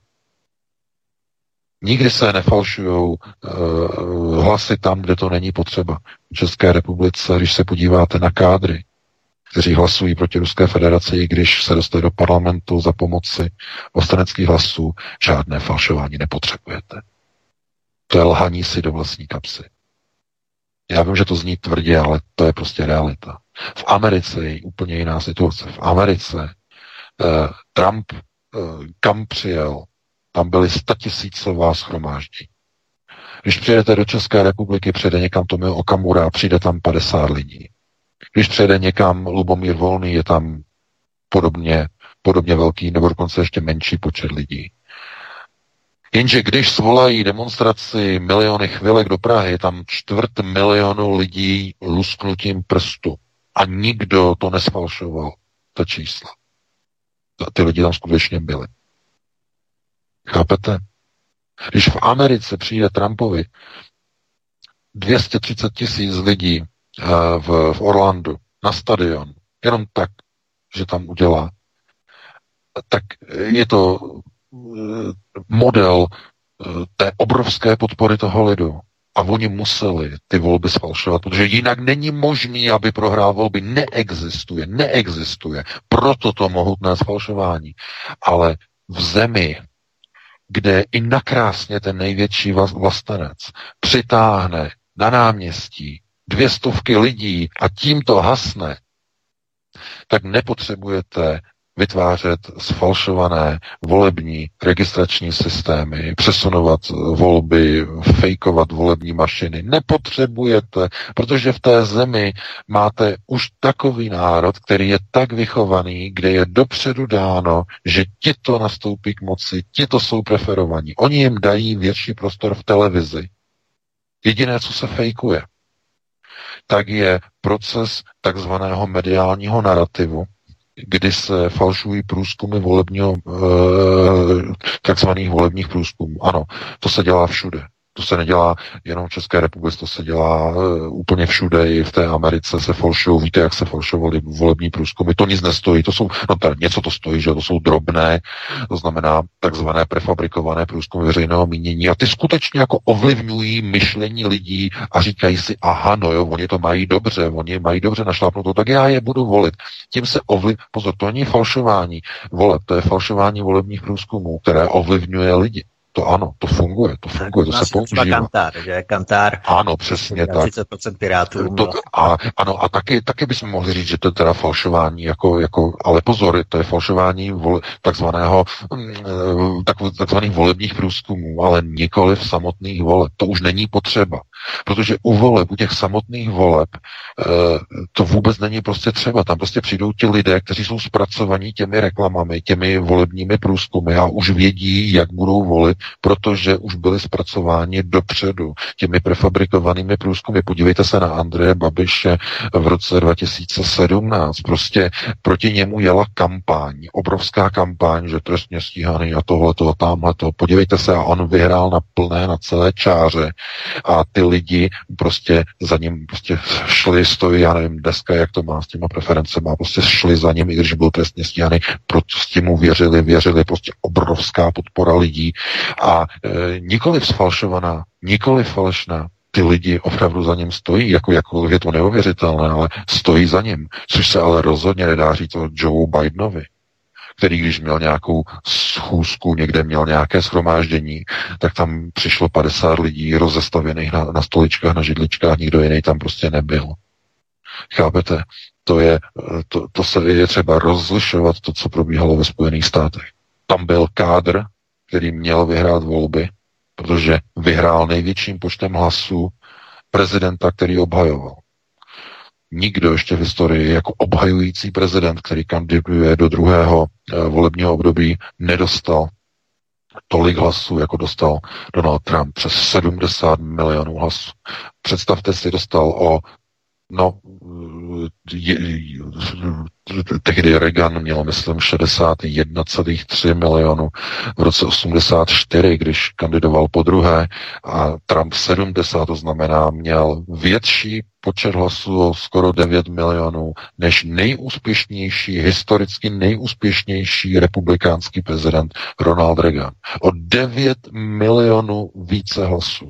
A někdo chce říkat, a někdo chce říkat prostě, že ho porazil prostě nějaký stařík někde na... Teď se vidí, víte mimochodem, že teď se přepočítávají hlasy, tam to bude velký skandal eh, v Arizoně, nově se mají přepočítávat v New Hampshire, takže to jsou, to jsou, jsou zásadní věci, to je třeba rozlišovat. V České republice, v České republice, pokud se něco manipuluje, jsou to volební průzkumy, ano, prefabrikace probíhá, ale Není potřeba dělat žádné změny v různých nebo falšovat samotné procesy sčítání, protože to vůbec není potřeba. Takže takhle bych na to odpověděl a dáme prostor dalšímu volajícímu. Dobrý večer, jste ve vysílání, položte otázku. Dobrý večer, Eva z Prahy. Já vás všechny zdravím, pane VK, prosím uh, odpověď na otázku, jestli existuje nějaká uh, percentuální hranice neúčasti při volbách, kdyby teda se na to lidé vykašlali, nešli k těm volbám, protože už to považují za šeškárno, eh, neúčastnili by se toho. Eh, mělo by to tedy vliv na to eh, nějakým způsobem na ovlivnění teda té situace u nás v republice. A ještě mám takový malý, malý poddotaz ohledně generální stávky, protože se množí dotazy třeba v diskuzi na, na Aeronetu že by to vyřešila všechno generální stávka a ta vláda by tedy ustoupila od těch eh, genocidních eh, eh, příkazů covidových. To myslíte si, že by to mělo na něco vliv? Děkuju. Nashledanou. No, děkuju. Já děkuji za dotaz. No, co se týče tedy minimálního kvóra pro platnost voleb, tak nic takového v České republice neexistuje. České republice není uzákoněno minimální kvórum pro platnost voleb, na rozdíl od některých jiných zemí. V některých zemích eh, musí být nějaká účast, minimální účast, aby volby byly platné. V České republice žádná taková hranice v ústavě stanovená není. I kdyby v České republice k volbám přišel jenom jeden jediný člověk, volby budou platné. To je jedna otázka, eh, nebo odpověď na otázku. A co se týče eh, té otázky, té druhé, ohledně generální stávky, no ano, samozřejmě, to by mělo velký vliv, to by mělo velký dopad, ale otázka je, eh, kolik lidí bude ochotno do toho jít, protože ta odvaha lidí do generální stávky je většinou nějakým způsobem organizovaná na úrovni odboru. Většinou, když někdo vyhlašuje dneska v dnešní době stávku, většinou to, tím organizátorem dané stávky není jednotlivec, že se někde postaví někde ve fabrice a začne svolávat lidi, ale je to odborová organizace. A já, když jsem se díval na to, jak odborové organizace včera stojí za ministerstvem zdravotnictví a organizují hromadná testování pomocí genových a antigenových špejlí, tak e, mám hrůzu z toho a nedovedu se představit, že ty samé organizace by najednou začaly svolávat lidi do generální stávky. Protože přesně ty samé odborové organizace organizují testování svých zaměstnanců. to je takové to macaté české chuspátko. Dokonce VK Česká, Česká hospodářská komora Vladimíra Dlouhého, tak oni připravují mobilní aplikaci, která bude svítit zeleně, když budeš otestovaný nebo očkovaný a můžeš vstoupit do restaurace. Uh, Vladimír, Vladimír Dlouhý a jeho a ne, oni, oni přímo se na tom podílejí s globalisty, přímo přechystají nějaký pas, eh, který nějaký elektronický, myslím, že bude elektronický pas Vladimír Dlouhý a jeho organizace vlastně svazu, eh, to, no, obchodního svazu. To znamená, že, že ano, oni, oni přímo, přímo se na tom podílejí, na té genocidě. Tak. I Tomáš Prouza, vlastně obchodní svaz, jak si řekl teď přesně, to taky, jo, ti taky v tom jedou, jo, český obchod. Přesně tak. Takže proto, proto, já, proto, proto já říkám ano, ale mám velký otazník nad tím, kdo by vlastně tu generální stávku organizoval, když ne teda odborové svazy, které v tom jedou s globalisty spolu. To je tragédie pro ty zaměstnance. Chápete? To je něco neuvěřitelného. To je takové chucpe, ale takové, takového macatého rozměru, že si to vůbec ani nedokážete představit. Organizace, která by měla chránit zájmy zaměstnanců, se podílí na špejlování, brzy i na očkování samozřejmě a v neposlední řadě na zavádění covidových pasů. Co to je? Chápete? To je úplně mimo. A e, proto, kdo bude teda organizovat ty generální stávky, kdyby nakrásně se za, zadařilo, kolik lidí a kdo to bude organizovat, já nevím, ne, nemám představu. Takže pokud by někde vznikla nějaká iniciativa, tak mi dejte vědět, aby jsme o tom přinesli nějaký článek, jako minimálně jako pro v rámci nějaké propagace, ale já o žádné nevím. Nevím o žádné organizaci, která by o to usilovala. Nevím o jedné jediné odborové organizaci, která by vůbec něco takového zvažovala třeba odborové organizace, ty nejsilnější včera, jako je odborová organizace KOVO, že jo, jsou největší, e, jestli něco takového někde organizuje, někdo, někdo zvažuje, zvažuje něco takového, nedovedu si představit, nevím. Takže já jsem k tomu skeptický. Každopádně ano, souhlasím. To by, mělo, to by bylo řešení. Eh, když by se 1,5 milionu lidí zapojilo ve výrobním sektoru, mluvím samozřejmě, eh, do nějaké takovéhle podobné akce, třeba na jeden den eh, vyslat signál to znamená, že my nesouhlasíme s tím a s tím, s omezováním lidských práv, s omezováním svobody pohybu, výstražná generální stávka, tak by to mělo obrovský dopad. To by okamžitě změnilo situaci, protože by se jasně dalo, ano, lidé nechtějí, lidé nedovolí. Jenže kolik takových lidí se kde nachází, to je s obrovským otazníkem. Já vím, že to je smutné, to je jenom konstatování, ale bohužel tak to je. Jestliže rodiče, jenom eh, velice rychle, musíme dalšímu volajícímu dát prostor, ale jestliže rodiče bez mrknutí oka nechávají špejlovat své vlastní děti, své vlast, svou vlastní krev špejlema, které nemají naprosto žádnou atestaci, tisková mluvčí ministerstva zdravotnictví e, takovým zvláštním alibistickým způsobem řekne, že ani neví, kdo má zodpovědnost za případná poškození e, které nemají atestaci a nakonec se ukáže, že pocházejí někde z nějaké balírny eh, v chudinském slamu v Indii.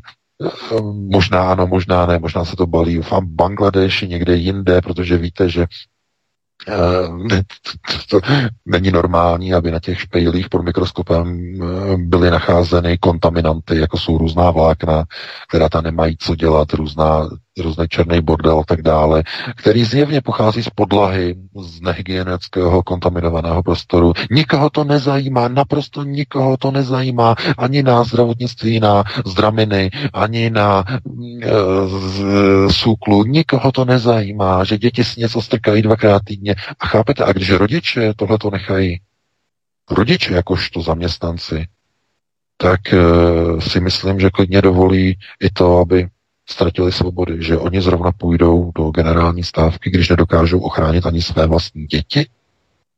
To mi nepřipadá jako příliš reálné. Takže takhle na to odpovím, no a dáme prostor dalšímu volajícím. Dobrý máme. večer, jste ve vysílání, položte otázku. Ano. Ano, položte otázku, dobrý večer. Dobrý večer, Beata z Londýnu, zdravím vás všech, panově. Já mám takový dotaz do pana Veka, jestli něco o tom víte. Já jsem viděla asi dva týdny na zpátek takový požár, že asi to byl ředitel programový CNN, nahráli ho nějaké dvě děvčata, které mu byly podstavené, že přiznával, že falšovali nahrávky s Trumpem, jak se mu třesou ruce a tak dále, aby nevyhrál volby, no přiznával prostě, on se vychlubával jako před těmi děvčatama, co všechno dělali, jak to falšovali. Mm, tak můj dotaz je, jestli pan Vetár něco o tom ví, o tom řediteli CNN. Děkuju, budu poslouchat. No, já děkuji za dotaz. No, to byla ta nahrávka projektu Project Veritas. Oni dělají tady ty, tady ty nahrávky a uh, ano, samozřejmě diskreditační kampaň. Ředitel se tam přiznává uh, k tomu, že vlastně dělali uh, deepfake vide, videa na diskreditaci Donalda Trumpa. Velice slušně udělaná deepfake videa. A přesně tohle to dělá britský Bellingcat. Také fejkuje fotografie uh, údajných ruských agentů a tak dále. To je strašně jednoduché v dnešní době. A potom se proti tomu dělají různá usnesení v bezpečnostních výborech. A dva poslanci SPD zvedají ruce. Chápete? To je s obrovskými přesahy. Takže se uh, falšují uh, záběry proti Trumpovi a ano, to je, oni to dělali, to, to, byla, to bylo velké spiknutí. Média nes, nebylo připuštěno, aby byl Donald Trump zvolen. Nebylo připuštěno. Eh, ale musíme říct jednu zásadní věc, aby jsme byli objektivní. Eh, to, že ty volby byly ukradeny, je do značné míry neochotou Donalda Trumpa přijmout důsledná tvrdá rozhodnutí v době, kdy byl prezidentem. To je třeba zdůraznit. Byl obklopen příliš mnoha divnými lidmi, eh, různými fauči, různými divnými lidmi, generály, které různě tak jako vyměňoval, zaměňoval a tak dále, různými ministry, které vyměňoval po pár měsících a tak dále a tak dále. A zbavil se podpory těch původních kádrů, kteří ho dostali do funkce. Zbavil se podpory Steva Benona, eh, Michaela Flynna a začal jet takovou tu znovu Babišovskou na několika židlích rozkročenou politiku. Bohužel. A to si musí všichni přiznat. I všichni podporovatelé Trumpa. I Babiš dělal, i teda, i Trump dělal onu Babišovskou rozkročenou politiku. Protože proč? No, protože by taky měl o co přijít, že? O své obrovské majetky. Panečku. No to je realita, samozřejmě. Trump měl být zvolen, ale e, nemohl dělat vůbec nic, protože by přišel o mnohem víc. Takže, chápete, to, to jsou procesy, které e, do značné míry e, jakoby navozují takovou nějakou deziluzi u podporovatelů a voličů, ale e, de facto taková je realita. A přesto, že dostal tolik hlasů, museli to sfalšovat. To znamená, on bude mít nakročeno v roce 2024 pro znovu zvolení eh, Amerika, ale mezi tím za ty čtyři roky se strašně změní. To by bylo na jiné téma, na jinou diskuzi, k tomu taky jednou bude nějaký, nějaká příležitost, si probereme, jaké změny proběhnou za ty čtyři roky v americké společnosti. To, co se tam mění, je strašné a za čtyři roky bude vymalováno hotovo. A de facto to co, je, to, co se říká, že Donald Trump bude posledním prezidentem Spojených států, to se skutečně buď už naplnilo, buď už, anebo ještě se to naplní. To znamená, bude ještě jednou prezidentem. To je otázka. Takže takhle bychom to e, uzavřeli, no a dáme se do dalšího volajícího, pokud máme. Dobrý večer, položte otázku, jste ve vysílání, prosím. Halo. Halo, slyšíme se, položte otázku, Slyšíme prosím. se dobře. Zdravím pana VK ještě jednou a moc se omlouvám, že volám znovu a děkuji za vysvětlení. Ano, je rozdíl, jestliže spalšují. Já se omlouvám, ale já jsem na začátku říkal, že potřebujeme, aby volali posluchači pouze jednou, tak my se omlouváme, nezlobte se na nás, potřebujeme prostor dát dalšímu člověku, dalšímu posluchači. My vás položíme a zkusíme dalšího posluchače, pokud se nám někdo dovolá. Prosíme, dodržujte toto pravidlo, protože my potřebujeme, aby se dovolalo co nejvíce lidí. Uh, Petře, prosím, polož to. Uh, počkáme na dalšího No pojďme, se pojďme, pojďme, pojďme. Dobrý večer, jste ve vysílání, položte otázku. No, dobrý den, tady je Zdena z Německa. Eh, Já bych se chtěla napsat, eh, zeptat pana Veky eh, kvůli Maďarsku. A sice vypadalo to před měsícema eh, Vyšegrad státy, vypadalo to politicky tak, že se nějak od toho Bruselu odtrhnou. No a Česko, Slovensko, ty už úplně jsou někde jinde. Eh, Co mě teď zarazilo, bylo s Maďarskem, že Maďarsko se dokonce postavila, to, postavilo taky k těm dalším státům a Rusko jako kritizovali kvůli tomu vohni eh, v těch nákladnách těch, těch eh, zbraní. To mě teda strašně musím říct, eh, divila jsem se, že teda, protože Orbán byl velmi dobrý, eh, velmi dobrý eh, s Putinem.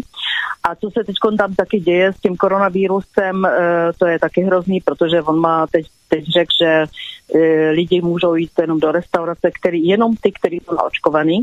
To znamená, že v Německu je například, že můžeme mít i nějaký test, ale eh, to v Maďarsku vůbec není. Eh, Chtěla jsem se zeptat, jak to, vidí, jak to vidíte toho Orbana, eh, nechal se taky podplatit nebo hrál celou dobu falešnou, falešnou hru, nebo jak, co si o to myslíte?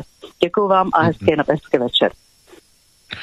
No, já děkuju. Orbán, který hned povolal armádu na začátku VK, velmi zajímavé.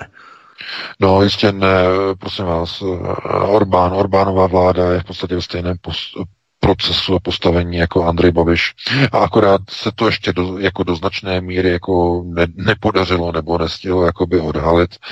E, tam je to úplně stejné. E, víte, že e, Viktor Orbán nebo Maďarsko de facto teď šláplo na brzdu a zrušilo zákon, který původně vznikl proti eh, Středoevropské univerzitě George Sereše, že eh, nesmí vznikat, eh, že takto, že neziskové organizace nesmí přijímat žádné peníze ze zahraničí, respektive mohou, ale musí se registrovat jako agenti zahraniční mocnosti, eh, tak na nátlak Evropské unie Orbán ten, ten zákon zrušil v minulých dnech. To možná víte, to je ta zpráva.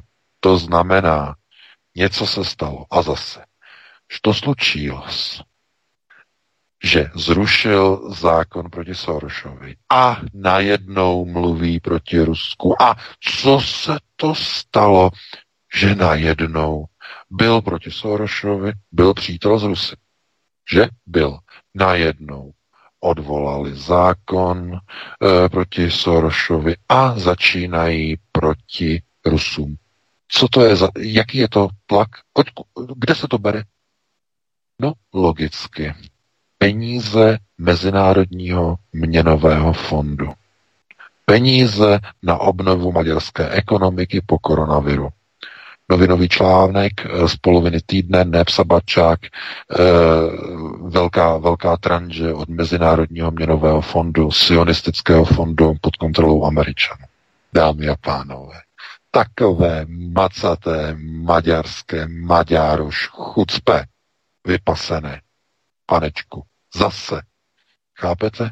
To je tak průhledné, tak neuvěřitelně průhledné, že je vám z toho úplně zle, špatně. A já nemám čas, já nemám čas prostě o tady těch procesech pořád psát, je spousta témat každý den, já nemám čas to všechno stíhat, prostě úplně o všem psát, aby to lidé věděli, co se děje, tuhle, tamhle. Musíte sami sledovat, ale dávat si do souvislosti a to je naprosto logické. Maďarsko přijalo, nebo přijme, má slíbeno, přijme peníze od ta amerických bratří a tak musí udělat. Co musí začít rozbíjet vztahy s Ruskem? Ano, takhle smutné to je. A politika. Až takhle. No hotovo, no, jako, jako nemyslete si, pro boha, chápete Maďarsko, kdo byl garantem maďarských hranic, že jo? Po druhé světové válce. No, no Stalin, no zase Rusko, no a, a co, a kde mají brát peníze? No tak zase, že od amerických bratří, no, amerických bratří. Takže a co řeknou američtí bratři? Kdo, kdo, to, kdo kontroluje peníze okolo IMF? Kdo kontroluje všechny tady ty procesy? No samozřejmě, že George Soros, samozřejmě. Takže eh, museli víc vstříc uh, lidem okolo okolo Soroše, okolo Břeženského, okolo eh, tady to všech těch tady těch dalších, které oni tam mají, to znamená, museli víc vstříc, museli zrušit ten zákon, museli to zrušit a museli začít jakoby kritizovat, kritizovat to Rusko. To znamená víc vstříc euroatlantistům. Takhle jednoduché. Chápete? A, no, a zase bychom mohli říkat, že kde je teda, teda to konceptuální ukotvení. To ani ten, ani ten uh, Orbán nemá takovou tu moc, tu, to, to, to zásadní, zásadní ukotvení, že se nechá uh, takhle jakoby vydírat. No, tak ano, samozřejmě. Tak to je jenom realita. To znamená, lidé hledají mesiáše a oni ho nenajdou, že? Oni najdou jenom někoho, kdo se za něho vydává. No, to je zase otázka konceptuální gramotnosti, když potom je někdo z toho jakoby překvapený. No a to bylo na jinou diskuzi, nemáme čas, takže se pustíme do dalšího volajícího, který vysí na telefonu, se tam houpe a e, snaží se dovolat, takže e, máme někoho? Položte dotaz, otázku, dobrý večer, jste ve vysílání. Dobrý večer, Michal, zdravím všechny. E, ta otázka možná nebude na odpověď, která se teď stihla. E, možná je to na celý pořád, ale nicméně docela mě to zajímalo, e, co pan VK o tom, takže třeba i příště, jo, ale řeknu tu otázku. Jestli náhodou sledoval projev, Putinův projev 21. dubna před státní dumou a, a jinými, vysokými orgány v Rusku. Pustil jsem si to dvakrát. Na mě to působí, že Putin, jak se říká u nás, v tom jede taky. Žádný náš zachránce, jak si mnoho lidí naivně myslí, to není a nebude. Proč by taky měl? Ale že si jenom ohlídá svoji domácí politiku stran podpory vlastního hospodářství, vlastní rodiny a vlastního demokratického vývoje, ale v podstatě koronavirus, zelený úděl, klimakrize a podobné vysoké procesy je v podstatě akceptoval v tom projevu. Ano, jo, ano, tak v podstatě budu poslouchat no. dále, ano, děkuji. Já děkuji, já děkuji za dotaz. No, nebude to na dlouho, není to na celý pořad, nebo mohlo by být, ale nebude. Ano, přesně jste popsal úlohu vysokostupňového zednáře Vladimira Putina zasvěcence na 33. stupni, že hlachy. To znamená, ano, to je samozřejmě, to nikoho nemůže někdo, kdo sleduje konceptuální procesy v Kremlu, on, že jedna ruka e, s, s Moše Kantorem, jedna ruka s Elvem Levievem, e, s Michailem Friedmanem, šéfem Alfa Bank, to prostě to je, to je jedna rodina, to je jeden, oni tomu jako říkají ten jedna skupina, co to tam jakoby všechno má pod palcem. A procesy korona krize, korona řízení pomáhají vládě i v Rusku. Ano, pomáhají samozřejmě kontrola lidí a proti vnitřnímu nepříteli, že proti, uh, že proti Navalnému a tak dále. A proč by měl Putin zachraňovat jiné národy? Jistě, že ne. To, je, to není mesiáš určený, to není mesiáš ani pro Rusy a není určený ani pro záchranu ostatních slovanských národů. Ten systém panslovanismu e, vycházel z eugenických procesů někdy na konci 19. století, ten už neexistuje. To dneska, Rusko dneska nikoho nebude zachraňovat. Vůbec naprosto omyl, naprostý omyl. To znamená, oni si ohlídají jenom to, svoje bezprostřední, co mají, a to, co by je ohrožovalo v okolních hranicích, to znamená uh, ty rozbroje uh, všech těch, uh, ty, že jo, říkají rabotčiky, co tam jako přijdou a tam něco prostě jako by chtěli prostě destabilizovat tu situaci, to znamená z Ukrajiny, že z té strany Kyjeva, to znamená, oni se tam ohlídají, oni si ohlídají, ohlídají prostor toho Krymu, ohlídají si prostor těch etnických eh, ruských menšin, které tam mají, včetně tedy po Baltí, tam, jako, tam je ta hrozba, že pokud by se začalo, začalo ohrožovat eh, jako, jako Rusům, etnickým Rusům v Pobaltí, tak Rusko tam vtrne, na to ne na to, nikoho to nezajímá, to znamená, proto oni tam šlápli na brzdu, přestali tam přijímat ty zákony proti ruskému etniku, eh, které tam přijímaly, ty vlády tam přijímaly proti ruské, proti Rusům, že nemůžou tam a tam, eh, až jakoby na bázi apartheidu, hlavně v Estonsku, jo, až na bázi apartheidu, apartheidu, znamená, nemohli chodit do některých obchodů Rusové a tak dále. To znamená, oni, tohle to bylo zastavené, protože začínají mít strach a uh, Rusku to stačí. To stačí, že tam prostě nebudou ohrožované tady ty ruské menšiny. Ale že představa, že Rusové budou někde zachraňovat nějaký český národ, který už vůbec z většiny, neříkám, že celý, ale z většiny už vůbec o nějakou ruskou ochranu nestojí, eh, že bude zachraňovat někde Slovensko, někde nějaké Polsko, někde nějaké, já nevím, balkánské země, že Srby tam někdo prostě bude ochraňovat. Ne, ne, ne, to už vůbec dávno neplatí tohleto. A nelze to očekávat od Vladimira Putina už vůbec ne. To znamená, halachistické procesy jedou v Rusku, to znamená, on je jejich hlavním vybraným vytyčeným kádrem, oni ho tam mají dosazeného a on ochraňuje jejich zájmy v Rusku. Co se týče evropského regionu, No tak tam se to teď bude mazat samozřejmě, to, to se budou mazat mezi sebou, že jo, tohleto. E, vidíme procesy nad Mahrálem, to znamená e, reformátování Evropy v rámci postupy 2.0 v rámci Jalty 2.0 na území bývalé, nebo toho, čemu říkáme západní Evropa. A e, to je všechno, co bude probíhat, ale bez jakéhokoliv afektu a účinku e, de facto e, Moskvy a Vladimira Putina na nějaké procesy, které jsou úplně odvislé od toho, co se děje v Kremlu. Úplně odvislé. to znamená ten strašák, to znamená proti Rusku, proti Rusku, proti Rusku, je pouze snaha vytlačit Rusko z té pozice střední Evropy, zrušit postupem, původní postupem, původní model a usta, ustanovit a nastavit v Evropě nový mocenský řád pod kontrolou amerických neokonů, nazývaný teda tak jako blahoskloně tím původním projektem polským, který si američani úplně jako přejmenovali. Ne přejmenovali, ale přijali jako za svůj a Poláci v tom nemají vlastně žádnou roli, jenom takové fíkové listi, protože projekt eh, vize jakéhosi trojmoří, to byl projekt velice starý polského původu, ještě na konci 19. století Poláci měli představu, Eh, jakéhosi vlastně prostoru, který bude jako mít hlavní roli, v tom bude mít jako Polsko a Američané to pouze jakoby na mapě překreslili a překopírovali a vznikla z toho, eh, z toho takzvaná trojmořská iniciativa a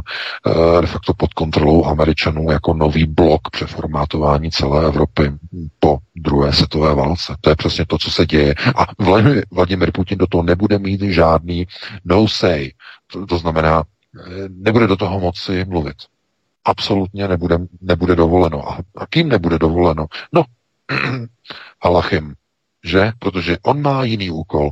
On má ochraňovat zájmy Ruského židovského kongresu nad Rusy. To je jeho úkol. Nic jiného dokonce nikdy ani nebylo.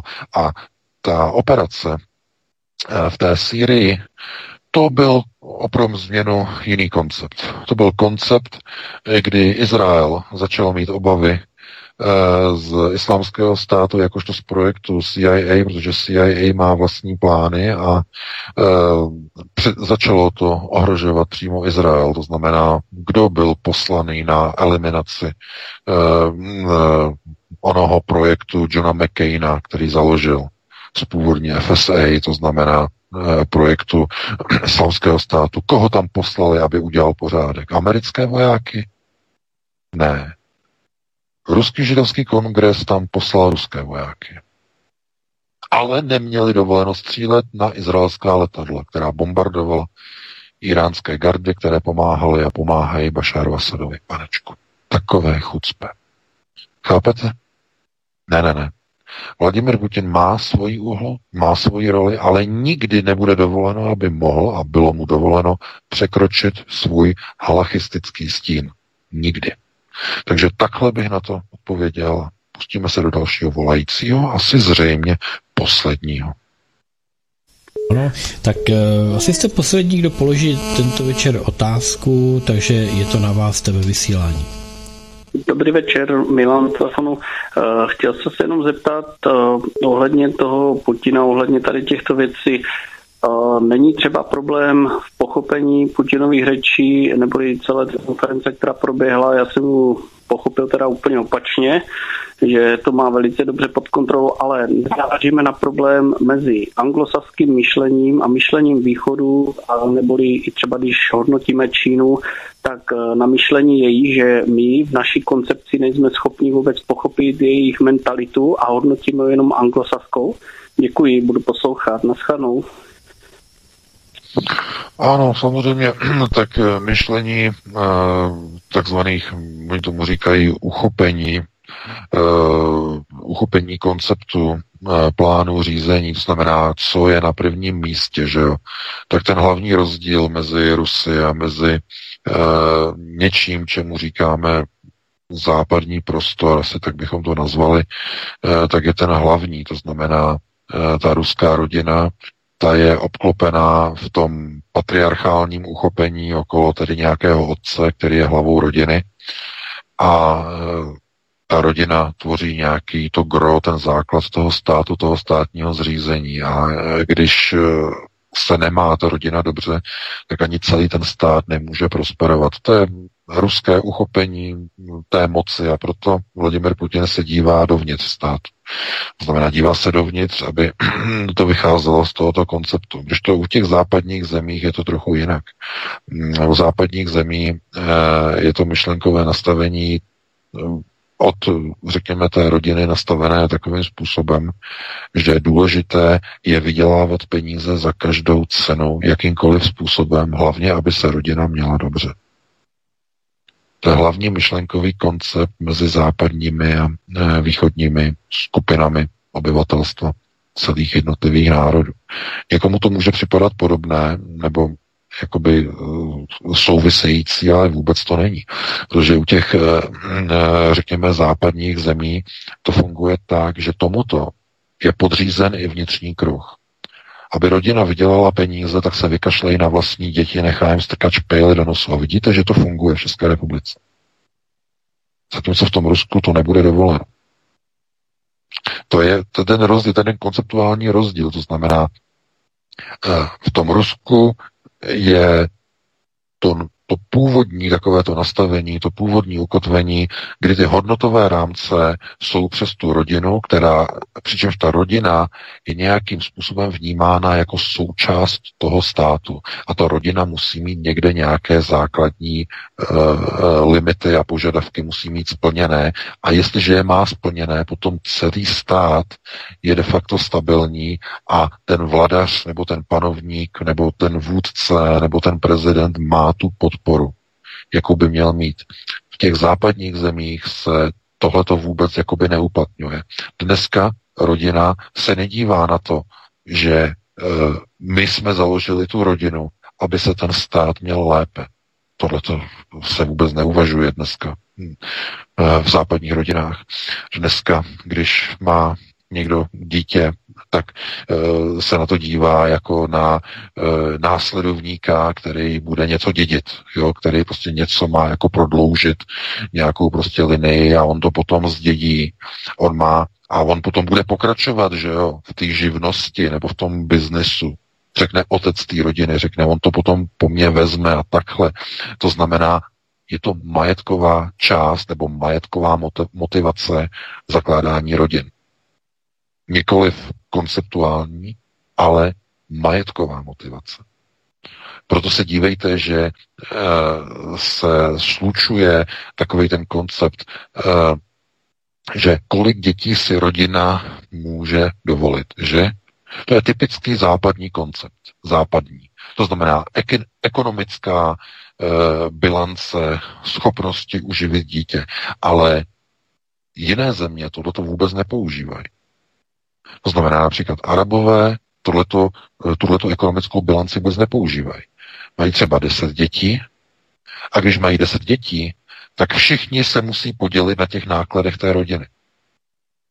Proto to je úplně jiný světonázorový koncept. Přesně takhle podobně se, se eh, chovají i eh, samozřejmě i židovské rodiny. Myslím ty, eh, pozor, ne chasické, tedy, tedy ne chazarské, ale ty klasické, tradiční židovské rodiny, ty velké, rozvětvené, úplně stejně. A tohle to začíná jakoby jako mizí z té západní populace. Západní populace začíná přepočítávat jedno dítě na ekonomicky výkonnou jednotku. Jo? A z toho potom vlastně vyplývá e, de facto všechny, všechno to, co z toho jakoby vylejzá. To znamená e, krize zaměstnanosti, pokles e, počtu obyvatel, snaha vyrovnávat nedostatek pracovní síly importem migrantů a tak dále, protože ta ekonomická bilance najednou na konci dne ukáže, že čím méně lidí daného etnika se na tom území narodí, tím více je podporována migrace, která mění tu samotnou kulturu vevnitř. A když se podíváte do Ruska, které je multikulturní země, jednou z největších multikulturních zemí na světě, tak kdo tam má největší porodnost? No, jsou to muslimské národy v Rusku. To znamená v těch autonomních oblastech muslimové mají největší porodnost, které se normální ruské rodiny nemůžou ani přiblížit, ani omylem, ani náhodou. Takže myšlení Rusů, myšlení Západu je diametrálně odlišné, ale pokud to dojde na samotný konec, eh, tedy jednotlivých eh, etnik a jednotlivých národů, tak najednou zjišťujete, že eh, je úplně jedno, kdo je u moci, protože všichni ti, kteří řídí procesy řízení, minimálně ty lokální nebo chcete-li národní, tak jsou to všechno buď tedy kádři uh, halachy, a nebo uh, členové o nich sionistických procesů. Poznáte to hlavně tedy podle toho, jestli podporují uh, to, co, nebo čemu se v podstatě říká globalizace nebo globalizační struktury se zániky jednotlivých státních hranic a národů, anebo jestli je to ta oba, opačná, obrácená cesta, tedy uh, jednotlivé národy, které se integrují do nějakých struktur a celků se zachováním svých nějakých vlastních národních tradic, které budou součástí vyšších národních skupin, které budou zase ale kontrolovány židovskými skupinami. V tomto případě Izraelem a Jeruzalémem jako hlavním městem budoucího nově přeformátovaného světa. Takže to by bylo na dlouhou diskuzi, na dlouhé povídání, a to nemáme čas, máme už 22.04. Eh, byl to poslední dotaz, já se rozloučím s tebou Vítku, i s tebou Petře, eh, se všemi našimi posluchači. No a eh, pokud tady si najdete čas, tak opět za týden po 19.15, tak nějak 20 nebo 30, tak nějak podobně. Určitě se budu snažit co nejdřív, abychom si opět uslyšeli a opět probereme aktuální témata z domova i ze světa. Do té doby vám přeji pěkný úspěšný víkend, eh, hezký eh, pracovní týden, pokud možno tedy a pro tuto chvíli přeji krásnou dobrou noc. Já se připojuju, VK, moc děkuji za pořád, milí posluchači, že se nám telefonovali v takovém hojném počtu. Velmi z toho vážíme a také děkujeme, že přecházíte z cenzurovaného globalistického YouTube, který nám maže a banuje videa na uh, platformu Odyssey, na kterou se hromadně registrujete. Už uh, vás tam je zhruba přes 3300 za zhruba měsíc, co tam jsme, takže vám moc děkujeme, že jste i takto konceptuálně gramotní, že přecházíte i na Odyssey, což je velmi důležité právě proto, abychom eh, my vlastně byli těmi hybateli a to těmi pionýry, těmi průkopníky alternativy, že si vybíráme i novou platformu, na které nám necenzurují a nebanují a nezakazují a nemažou videa. Takže děkujeme vám moc. Petře, moc děkuji taky za vysílání a budeme se těšit na příští pátek, už to nebudu zdržovat po 19. hodině. Přeju vám krásný večer a případně dobrou noc. A samozřejmě se podívejte do programu svobodného vysílače, jsme tu s vámi pořád 24 hodin denně i příští týden do toho kýženého pátku. Hezký večer. No a já už nebudu zdržovat eh, Vítku i eh, vedoucí kolotoče VK. Já vám děkuji za to, že jste udělali pěkný pořad. Vám, milí posluchači, za to, že jste poslouchali, že jste telefonovali, že jste se dotazovali, že to všechno frčelo, jak eh, bylo záhodno a bylo také vidět. No a do dalšího poslechu tady na svobodném vysílači vám přeji hodně sil a hodně odvahy, protože asi budou i pořady uh, tvrdšího charakteru. No a zítra se spolu tady z Midgardu opět uslyšíme a uslyšíme se spolu od 17 hodin v pořadu. Řeklo se, stalo se, budu mít, uh, budu mít jedno překvapení, budu mít hosta Marka a ještě k tomu doufám, že se nám podaří spojit s Karlem Světničkou, aby jsme si rozebrali jedno zajímavé téma. Mějte se krásně, jak říkám, od mikrofonu se loučí jak jinak než tady z Midgardu Petr Václav. Prosíme, pomožte nám s propagací kanálu Studia Tapin Rádio Svobodného vysílače CS. Pokud se vám tento nebo jiné pořady na tomto kanále líbí, klikněte na vaší obrazovce na tlačítko s nápisem Sdílet a vyberte sociální síť, na kterou pořád sdílíte. Jde o pouhých pár desítek sekund vašeho času. Děkujeme.